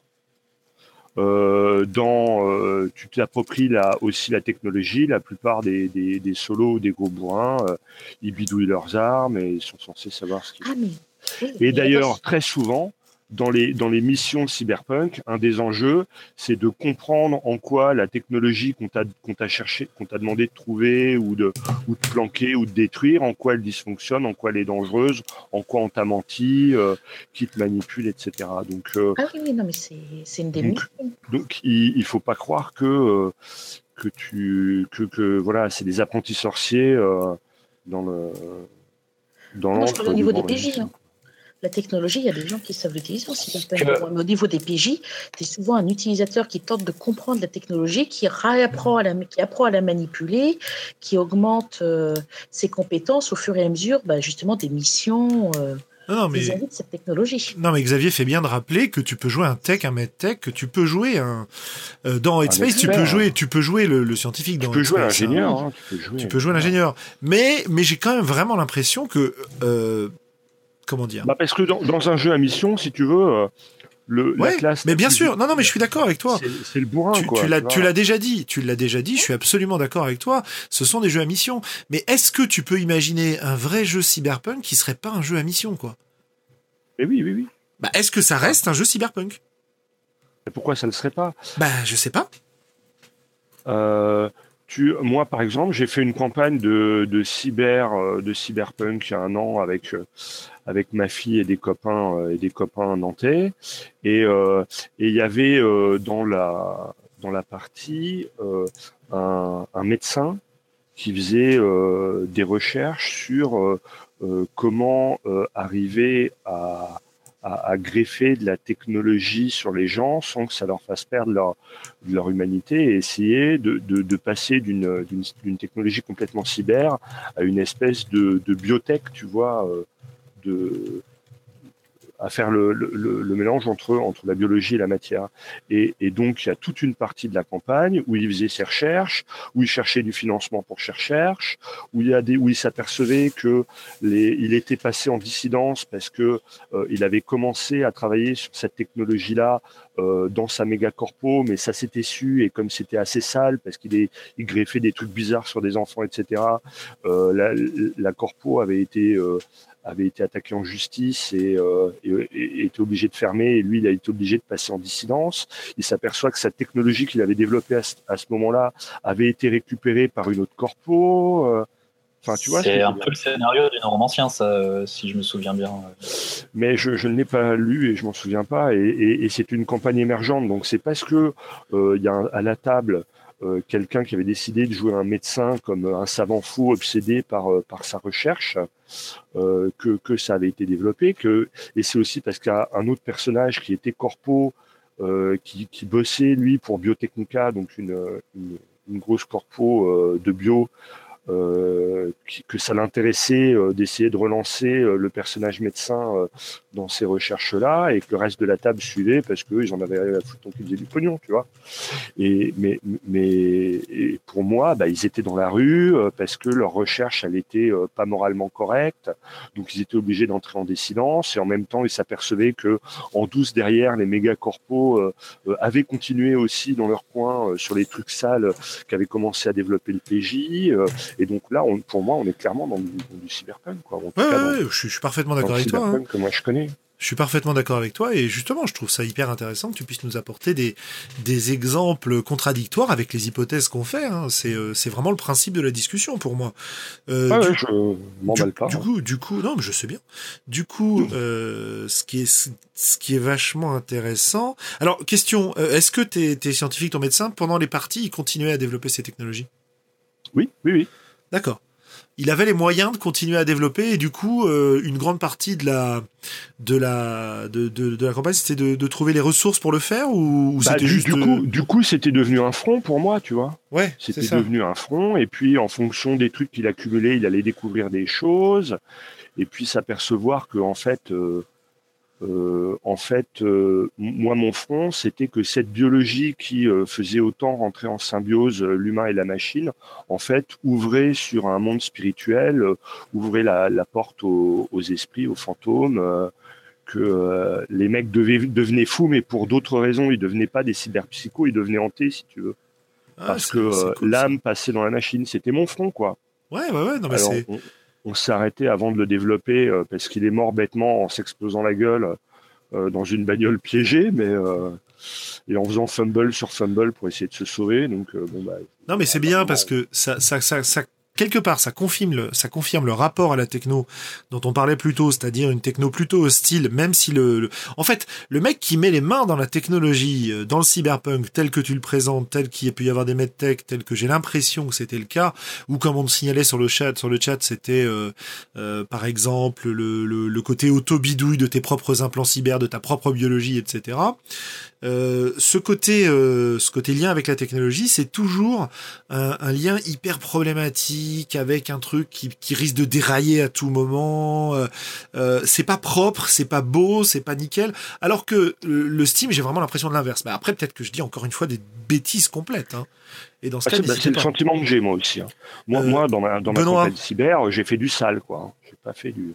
Alors que pour moi, le steampunk, c'est un côté en exagérant et en trollant presque kawaii quoi.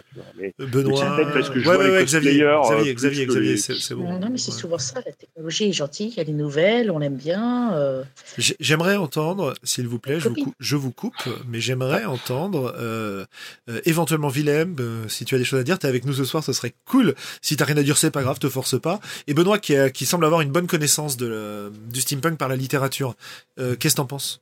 Qu'est-ce que vous en pensez Moi, j'aime bien l'analyse qu'a fait euh, Sandra tout à l'heure, avec globalement un crescendo de la perte de contrôle euh, par rapport à la technologie, en partant effectivement des technologies les plus archaïques sur lesquelles on a encore la main. L'homme est capable de la maîtriser en, en l'inventant, en la contrôlant, en la limitant aux besoins. Donc, euh, on est dans un univers avec le steampunk notamment comme point de départ de, tout ça qui est, qui est quand même plus gentil parce que la technologie est contrôlée. Et petit à petit, on avance dans des technologies plus évoluées et petit à petit, on en perd le contrôle avec, euh, comme paroxysme, le cyber. Mais voire même au-delà hein, du cyber, on a le biopunk, on a des, euh, des, des, genres qui peuvent devenir encore plus euh, encore plus agressifs où on va perdre le contrôle dans le biopunk de son corps, au-delà même de la technologie qui nous entoure. Euh, on en arrive à, avec la mutation, avec la génétique, etc. bienvenue à Gataka, hein, c'est des trucs comme ça qui. ou Ferry de Paul, Paul J. Macaulay, tout ça. Euh, et, euh, et, du coup, voilà, j'aime bien cette idée de gradation qui, du coup, se retrouve d'ailleurs dans, dans, le jeu de rôle, puisqu'effectivement, dans les exemples que vous citiez, en gros, plus on a un jeu qui va aborder une technologie complexe, moins les joueurs vont pouvoir y avoir accès et la maîtriser. ils vont en être les otages et ça va être des enjeux euh, en face d'eux, des adversaires ou des, des, des, personnages à libérer ou à protéger, etc. Mais euh, de moins en moins, ça va être euh, leurs compétences à eux, quoi on est plutôt dans un rapport à la technologie qui est assez, euh, assez cynique en fait, parce que euh, soit on la maîtrise, j'ai envie de dire, plus ou moins totalement, mais pour se rendre compte qu'en fait euh, on en fait un usage assez, assez déplorable, soit on la maîtrise pas et on se heurte à, quelque chose d'inatteignable et, et, on se rend compte qu'on ne va rien y changer et voilà, cynique. Voilà, donc euh, je vous propose de passer à la suite et de nous intéresser, puisqu'on était en train de glisser vers le Steam, et de nous intéresser à l'aspect euh, société euh, contre humanité, mais dans le, dans le Steam. Et comment est-ce que dans le steampunk, on, on, on fait tout ça? On a, on a abordé très très longuement l'aspect technologique et tout ce côté-là, mais on avait quand même désigné une autre ligne de force qui était intéressante dans le, dans le cyber, qui était la, la situation euh, homme-société et pas seulement homme-technologie. Et du coup, dans le Steam, j'ai l'impression que là aussi, on a quelque chose de très différent. Euh, on, nous, on nous citait sur le chat, euh, c'est euh, Black Pharaoh qui nous, qui nous racontait que dans ses parties steampunk, il avait eu l'occasion très souvent de jouer l'aspect euh, dynamique sociale victorienne, euh, rencontre de la noblesse, de la haute société.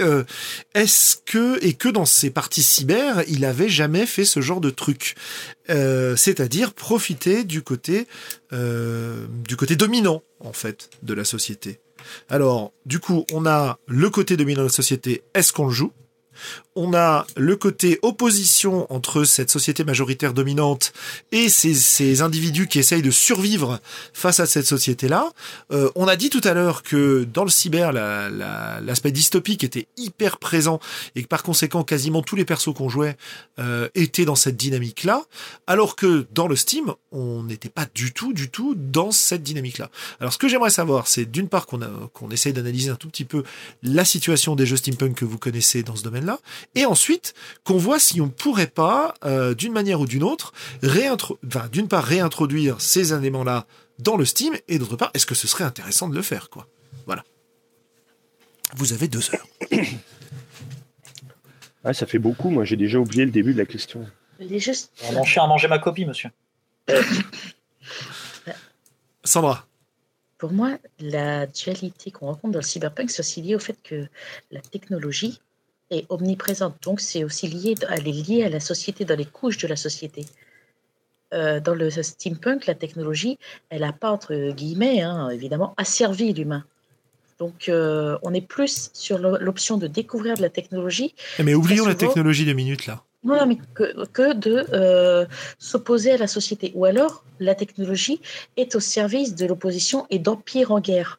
C'est assez rare que, pour ce que j'ai pu constater, que naturellement, les jeux steampunk insistent lourdement sur euh, la société ou le proposent dans les scénarios.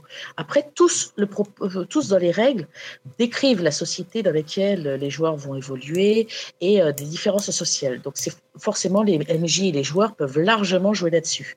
J'ai fait des campagnes où, effectivement, on jouait énormément sur la dualité et notre place de la société. Mais dans les règles, très souvent, les jeux steampunk n'insistent pas sur euh, vous allez faire, euh, vous allez tenter de combattre, euh, par exemple, à Saint-Gilles, à Londres, tenter de faire en sorte que cela devienne comme, comme Mayfair, comme quartier, plutôt que d'être un coupe-gorge. C'est plutôt, à la limite, ce qu'on est en train de combattre, c'est essayer de trouver Jack l'éventreur, et ensuite on lui ouvrira la tête à coup de Vapogun. Euh, bah, oui, peut-être, mais en tout cas, euh, moi, tous les jeux steampunk que j'ai pu euh, que j'ai pu lire, il y en a pas beaucoup, hein, mettent un accent hyper important quand même sur la place de l'individu dans la société, dans un système de classe sociale hyper rigide. Et pour moi, le, le steampunk victorien, attention, hein, parce que je ne parle pas du reste, euh, est quand même vachement lié à la révolution industrielle, à, à la lutte des classes qui, est, qui, qui, va se mettre en place à ce niveau-là. Et euh, ben, je prends un exemple, je prends Victoriana. Dans Victoriana, tu vas choisir un perso, et en fonction de, du peuple auquel appartient ton perso, en fonction d'un certain nombre de facteurs, tu peux choisir d'appartenir à la haute société, euh, tu peux choisir d'appartenir à une sorte de classe moyenne euh, industrieuse qui commence à émerger, ou tu peux choisir d'appartenir aux, classes sociales basses qui se baladent dans les, dans les ruelles de Londres, quoi. Et tu peux jouer les trois types de persos, vraiment. Euh, ah, mais... Ouais. Souvent, ça, si tu peux les jouer. Mais euh, des scénarios qui impliquent vraiment, c'est toujours pas forcément. Parce que, mais par exemple, il y a Écrime, où là, tu es vraiment. Euh, tu peux jouer de la lutte des classes dans Écrime c'est vraiment la technologie c'est pas euh, c'est pas comment dire c'est pas de la technologie steampunk hollywoodienne oui. La notion de lutte des classes dans Écrime est beaucoup plus présente que dans beaucoup de jeux steampunk. Euh, c'est, euh, tandis que dans les autres, effectivement, c'est comme tu le dis, c'est décrit, tu peux le jouer, tu vois bien que les classes sont très rigides, mais euh, la technologie prend toujours le dessus. La présence de la technologie, ce que tu peux faire avant. tu peux avoir 15 chapitres de technologie, tu auras deux chapitres de la société et votre perso. Et souvent, des mécaniques oui, de oui, jeu. Oui, oui, d'accord, d'accord. Je, je, je, suis d'accord. Si un pauvre. Je suis d'accord, Sandra. Euh, c'est exactement ce qu'on disait sur Cyberpunk et sa débauche de matériel au départ.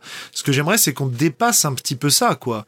C'est qu'on aille se dire de la même manière que, que Xavier nous présentait une campagne un peu différente, ou qu'on parlait de neuromanciens, qu'on parlait de, de ses oppositions. Euh, comment comment est-ce que je peux faire moi pour rendre cet aspect-là dans ma campagne steampunk, en fait? Voilà. Si vous voulez, je, simplifie mes questions et je vous pose simplement cette question-là. Comment je fais pour euh, sortir du côté euh, action hollywoodienne pulp euh, du steampunk où ça pète à la vapeur dans tous les sens pour essayer de trouver quelque chose de beaucoup plus profond et d'intéressant dans ce genre-là? Ou alors, est-ce que, bah non, en fait, le steampunk, ça fait pas ça et ferme ta gueule, quoi bah, c'est-à-dire que quand, tu lis Germinal, tu comprends bien que à cette époque-là, euh, quand tu as passé 15 euh, heures par jour dans la mine, euh, le côté rebelle, c'est pas facile. Quoi, hein. Quand tu déjà pas de quoi bouffer tous les jours. Et, donc forcément, ce qui, attire, et là où il y a de la gentilité dans cette société, c'est chez les gens qui ne sont pas contraints pour leur survie de bosser comme des forçats.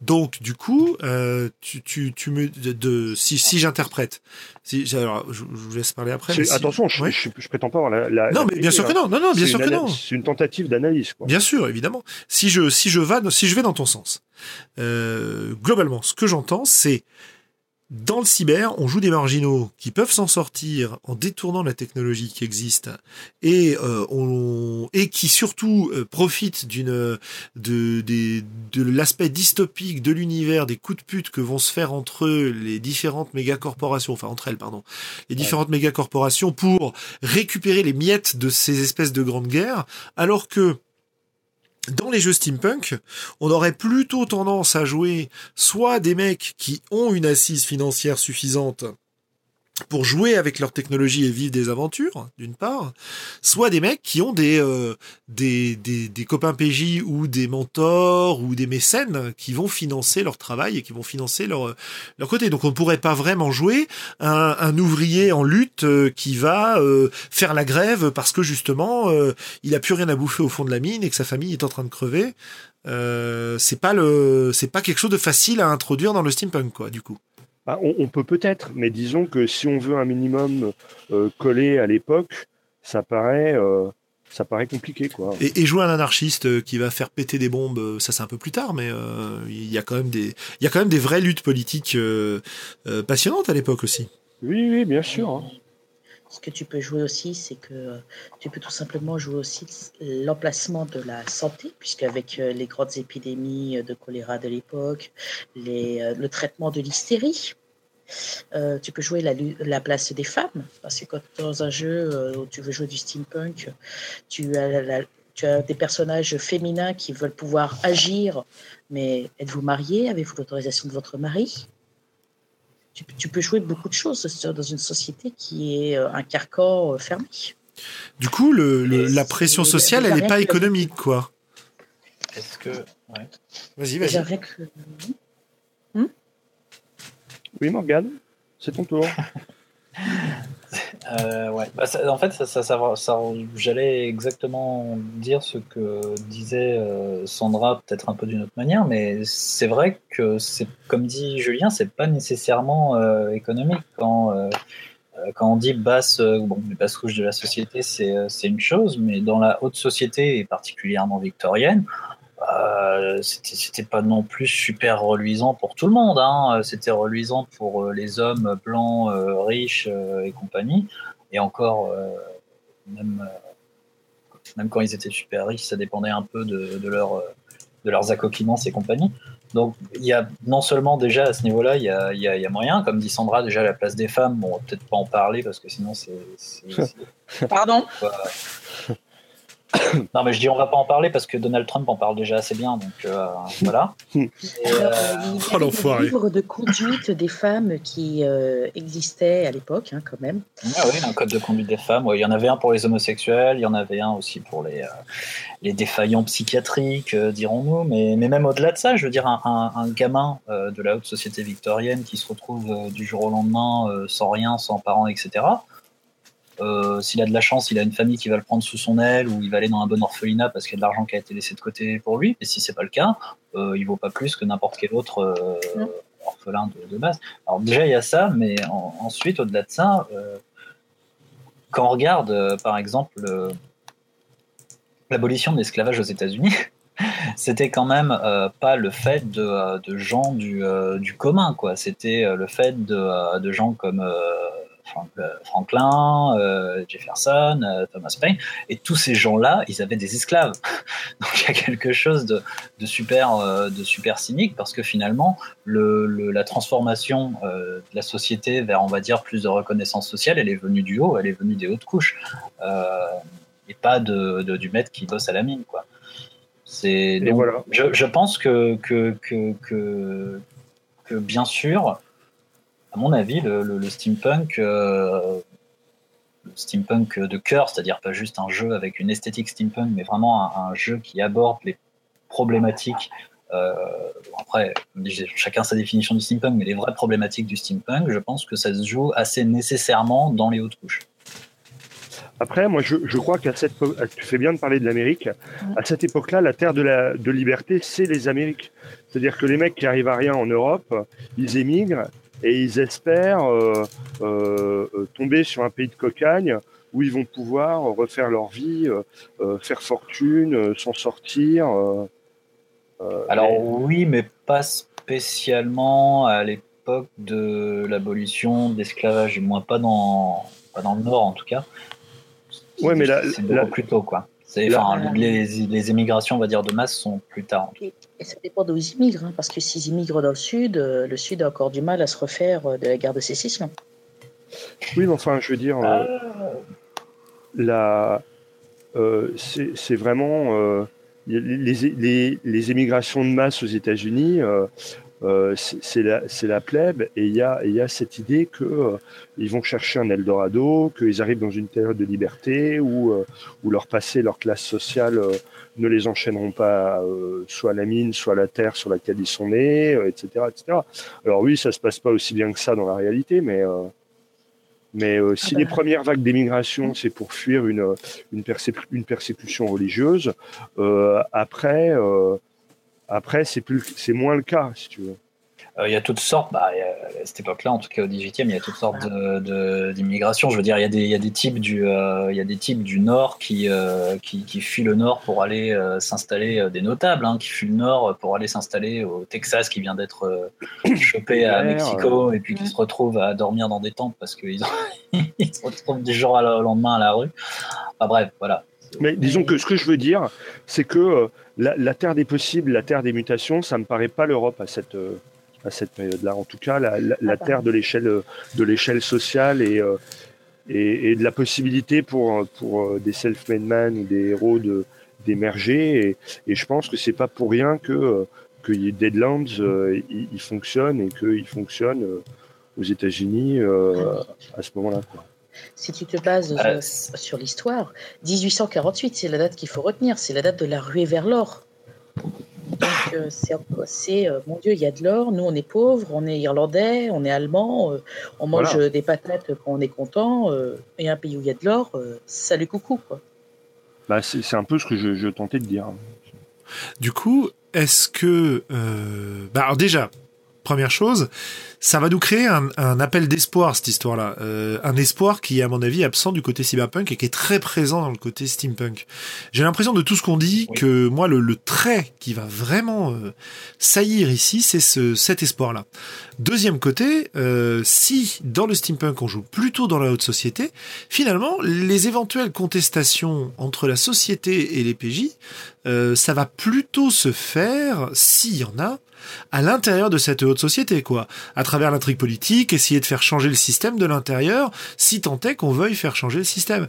Mais, si tu veux, j'ai du mal à considérer le Steam comme étant du steampunk si j'ai pas ce côté contestataire. Personnellement, moi aussi. Pareil. Ok. Sandra souvent, un côté contestataire, entre guillemets, ne serait-ce que vis-à-vis, euh, beaucoup, alors, je vais faire une grosse généralité, hein, il y a forcément des exemples qui me contredisent, et j'en connais. C'est beaucoup de jeux tués dans des empires euh, totalement hégémoniques, avec des polices qui sont très strictes ou autres, et, le groupe de PJ qu'on propose d'incarner est souvent euh, il travaille sur la ligne, voire de l'autre côté, euh, il est plus ou moins en opposition avec euh, l'Empire, ou alors il tente de le faire évoluer, d'imposer de nouvelles idées. Mais de l'intérieur plutôt, du coup, avec les armes de la haute société. Avec, le, les armes, exactement. Avec l'éducation, l'accès à la technologie qui n'est pas encore au niveau du peuple. Ah, d'accord, ok, ouais, c'est intéressant ça. ça retourne en fait le cyberpunk quelque part. Hein. Bah, tu as souvent. Euh, bon, le steampunk est. Alors, euh, je prends de l'Angleterre parce que les trois quarts euh, des jeux de rôle steampunk utilisent le contexte anglais et l'Empire britannique comme grosse base de départ. Il y en a beaucoup qui. Il y en a de plus en plus qui commencent à se réduire sur l'Europe ou le reste, mais l'Angleterre, c'est quand même la base du steampunk. Et l'opposition à Victoria Wood se voit. Tu as euh, beaucoup de personnages historiques qui étaient politiquement en opposition avec les règles de l'époque, qui sont, sont souvent utilisés comme PNJ aidant euh, les joueurs. Ça, c'est euh, si tu prends les OGL steampunk ou autres, tu retrouves des personnages historiques où on te dit clairement que si tes joueurs choisissent ceci, ils seront largement aidés par bidule ou par machin. Ok, alors, du coup, je pense qu'on va, un peu boucler notre discussion. Est-ce que, si je vous dis que pour tous ces jeux punk, entre guillemets, hein, euh, la façon de les rendre intéressants au-delà du simple exotisme euh, que l'habillage va leur donner, ce serait de les considérer à travers ce rapport social et à travers ce rapport avec la technologie au sens large, c'est-à-dire ça peut être la magie, euh, est-ce que ça vous semble un bon point de départ quand on veut jouer à ces jeux-là? Sandra, Xavier, etc. Allez-y. Hein. Ouais, moi, moi, je, moi, en tout cas, je, sais que donc j'ai, j'ai pas joué au, de, Steam, hein, mais euh, le, cyberpunk un peu plus. Et moi, ce qui m'intéresse, c'est les problèmes euh, moraux et les problèmes politiques que ça, que ça permet, quoi. Que, euh, que, que ce, ces sociétés absurdes, ultra-capitalistes, débridées, complètement amorales, peuvent amor à, apporter et, apporter à la vie des PJ. Moi, c'est ce qui m'intéresse dans, dans, ces jeux. Mais c'est pas pour ça que ce soit le, la seule manière d'y jouer. Hein. Non, bien sûr, l'exotisme lui-même euh, peut être une justification. Ou, euh, l'esthétique. Euh, oui, enfin, je parle de. C'est pareil, c'est pareil. C'est pareil. Enfin, c'est, c'est, je, je l'entends dans ce sens-là, c'est-à-dire que. D'accord. Ouais, ouais, c'est super cool de jouer des, des, des, des, magiciens dans une technologie. voilà, c'est clair. Ou des mecs avec des runes peintes sur le corps, ou enfin, j'en sais rien. Voilà, ouais. Euh, c'est déjà super cool, mais euh, ça m'intéressait d'essayer d'aller voir euh, un peu différemment. On peut en décaler un petit peu comme on fait d'habitude, quoi. Ok, un dernier mot? Non, moi pour la technologie, je pense que ce qui rend intéressant aussi tous les jeux punk, c'est que il faut jouer la technologie dans le sens où elle est un PNJ.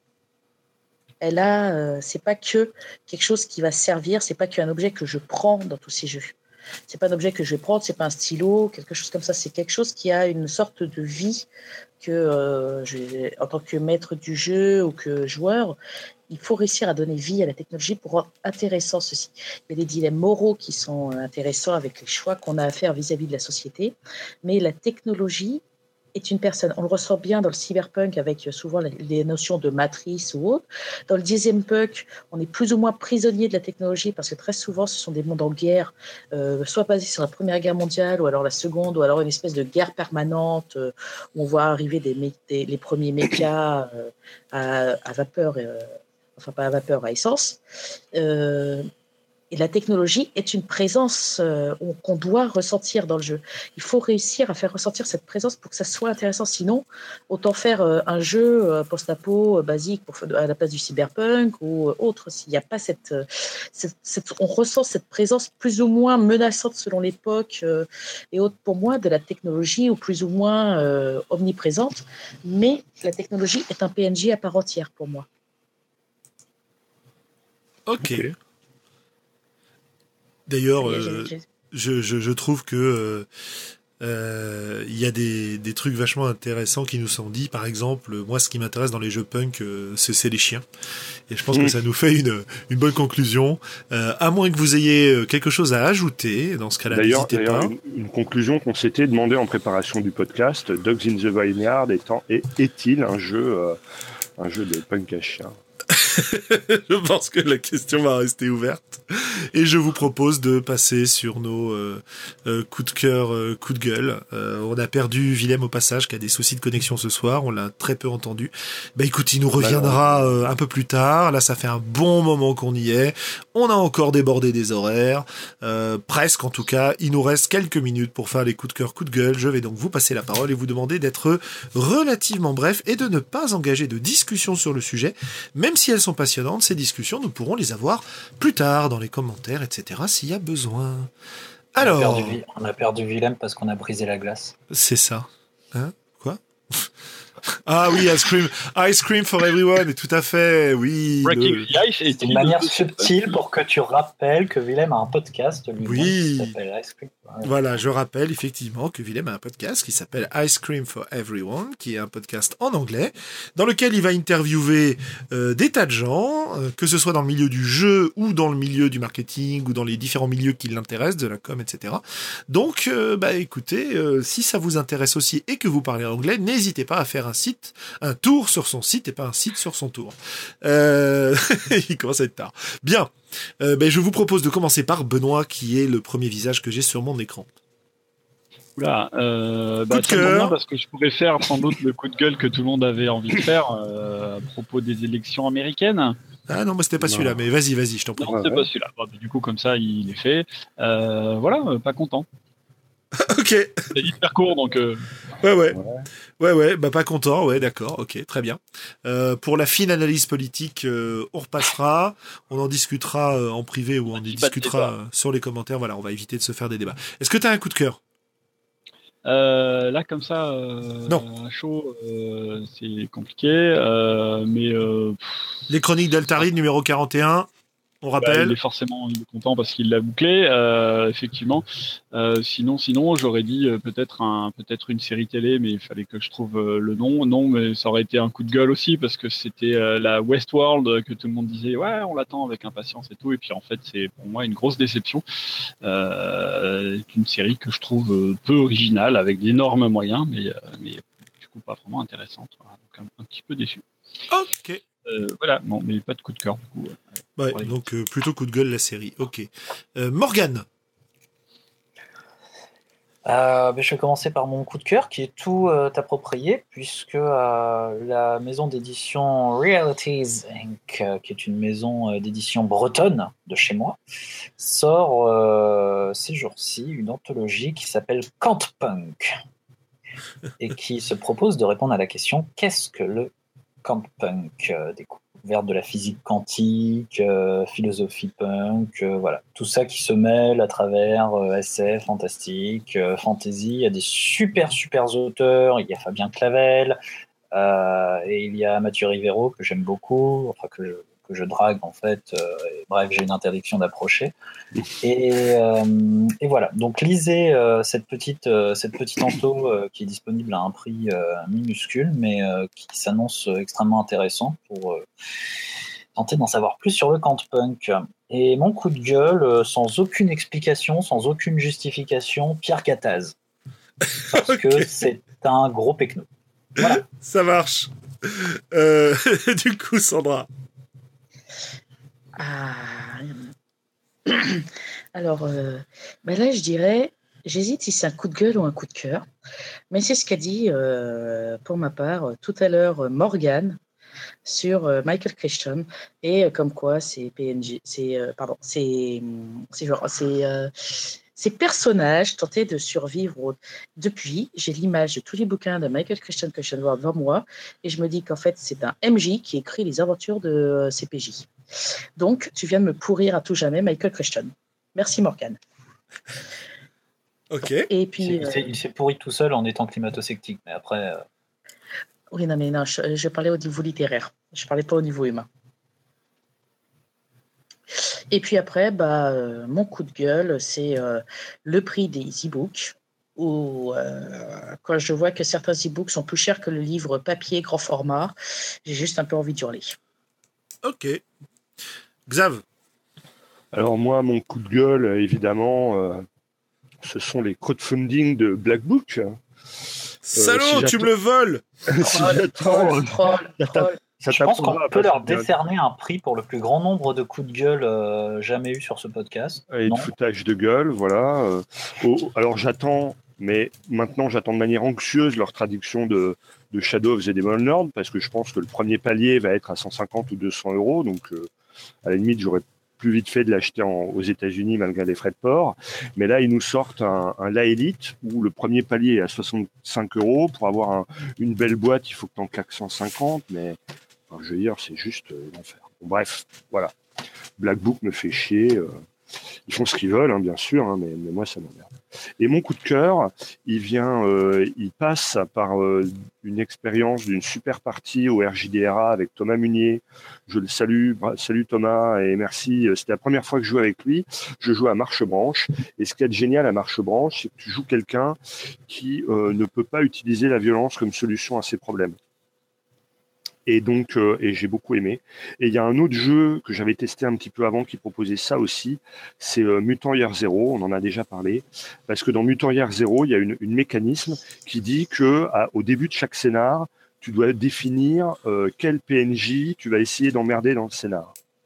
Et donc, si tu le tues, ça règle pas ton problème parce que euh, tu seras obligé d'en désigner un autre derrière. Et donc quelque part, par cet mécanisme-là euh, et de ce point de vue-là, la, violence euh, n'est plus un n'est plus une, une solution. C'est-à-dire que le mec que tu veux emmerder, tu peux le tu peux en tuer systématiquement un à chaque scénar, mais c'est pas très intéressant. Ça devient intéressant de le faire vivre, de le faire souffrir, de, de et puis qui te rend de l'appareil, etc. Donc deux jeux qui m'intéressent. Euh, et ce qui m'intéresse, mon coup de cœur, voilà, c'est d'arriver à introduire dans le jeu de rôle des, des mécanismes et, et, pas que des mécanismes de résolution, mais vraiment des, des mécanismes de, de narration euh, qui font avancer l'histoire, euh, euh, dans lesquels la violence n'est pas une solution. Merci de votre patience. Ça roule. Eh bien, écoute, de mon côté, mon coup de gueule était aussi dirigé vers euh, vers BBE et vers, euh, nos vers amis le financement, de chez nos amis de chez Black Book, euh, euh, qui euh, qui effectivement ont une approche commerciale, ce qu'ils ont tout à fait le droit d'avoir. Il n'y a aucune contestation de ce point de vue-là. Euh, c'est leur euh, c'est leur boutique, ils en font ce qu'ils veulent. Mais du coup, euh, voir la élite avec un donc qui est quand même un- une ville dans laquelle j'ai pas mal joué étant plus jeune et que Moi j'aurais et que j'aurais adoré faire découvrir à de jeunes rôlistes. Et ben du coup, les jeunes rôlistes qui n'ont pas le pouvoir d'achat nécessaire pour acheter ce truc-là, euh, ce- ce- sans, sans juger de la qualité du produit sur lequel on pourrait dire beaucoup de choses, mais on l'a pas vu encore et on le verra pas avant un bon moment d'ailleurs, a priori. Euh, bah c'est juste impossible quoi.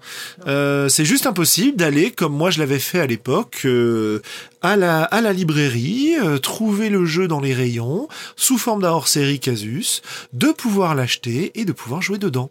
Alors évidemment, euh, BBE a des facteurs qui peuvent le le sauver presque de ce point de vue-là, c'est que dans les Casus, il y a aussi des jeux qui sont publiés, qui sont du coup pas très chers, euh, bah, qui sont au prix du, du journal lui-même, et avec lesquels on a des, des heures euh, de jeu possibles, dans des dynamiques vachement intéressantes, vachement innovantes, etc. etc.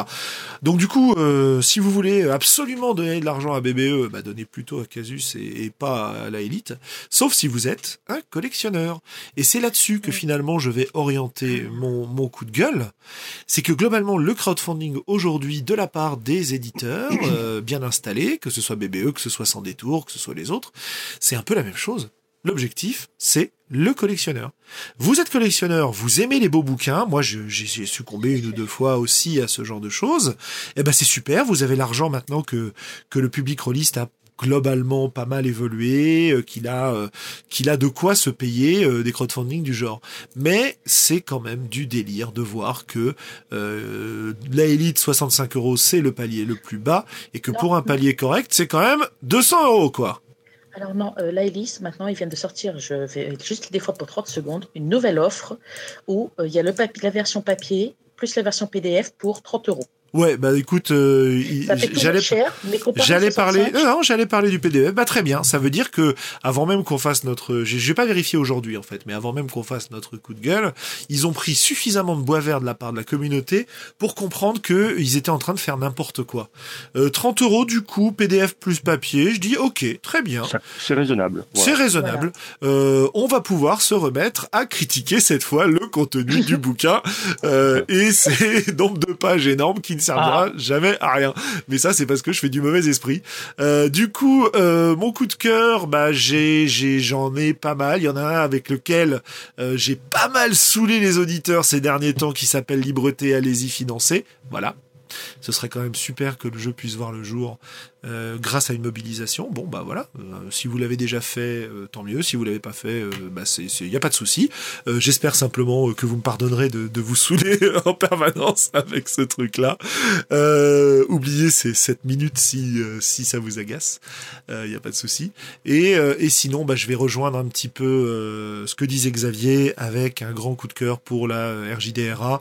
J'avais raté les, les, les conventions du jeu de rôle amateur d'autrefois, qui s'étaient arrêtées depuis une dizaine d'années. Euh, voilà que ça reprend euh, grâce à l'association Opal en particulier, qui a organisé ça euh, plutôt plutôt bien. Moi, je suis assez satisfait de, de la façon dont ça a été fait, à part quelques dysfonctionnements, mais c'était la première fois, donc euh, on, on, on le pardonne euh, tout à fait. J'ai passé un, un week-end génial euh, en compagnie de, de gens formidables, avec euh, une créativité rôliste extraordinaire et un petit clin d'œil particulier à un jeune homme que j'ai croisé que j'ai vu faire du jeu de rôle tout seul pendant qu'on mangeait des barbecues avec son père chez des amis, qui faisait du jeu de rôle de son côté, qui avait une dizaine d'années à l'époque et qui déjà était bien ancré dans le milieu, et de le voir sans son papa présent à cette convention, c'était assez génial. vive la nouvelle génération transmettez, venez jouer. Euh, on joue pas de la même manière, on n'a pas envie des mêmes choses, mais c'est super cool d'avoir tous ces gens euh, jeunes. Et d'ailleurs, petit clin d'œil aussi à la fille d'un certain Globo. Ah oui. Hein, qui, qui, nous euh, écoute pas, qui mais- nous écoute pas, mais si plus tard, un jour, dans les archives, elle a envie d'écouter la voix de son vieux père, peut-être qu'elle Ouais, tombera ouais. sur ce clin d'œil. Euh, T'inquiète, son vieux père le, la saoule déjà assez avec ses conneries de jeu de rôle. Bref, voilà, c'est cool. La jeunesse en jeu de rôle, c'est mon coup de cœur final. Et, et, et bah écoute, Est-ce est-ce que euh, de se quitter, on peut Ouais. faire un bisou à, à- à un moins jeune? Ouais, bien sûr. Euh, mais on a, on a quand même passé la soirée à parler de punk et on a un petit peu euh, parlé d'actu SF.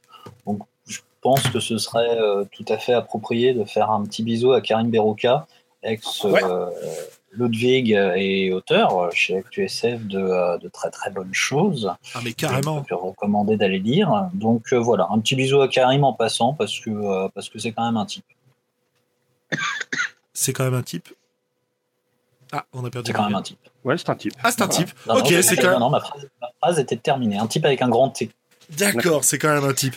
Bah ouais, bah Ludwig, euh, Ludwig, on en parlait euh, avec Xavier tout à l'heure. euh, euh, coup de chapeau, quoi.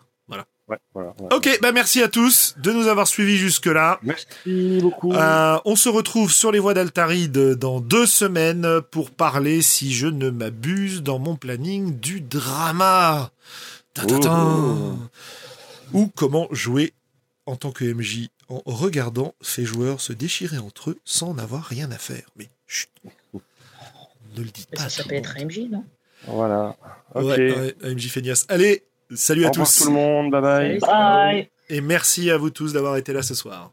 Et toutes, d'ailleurs. Bonne, bonne soirée de punk.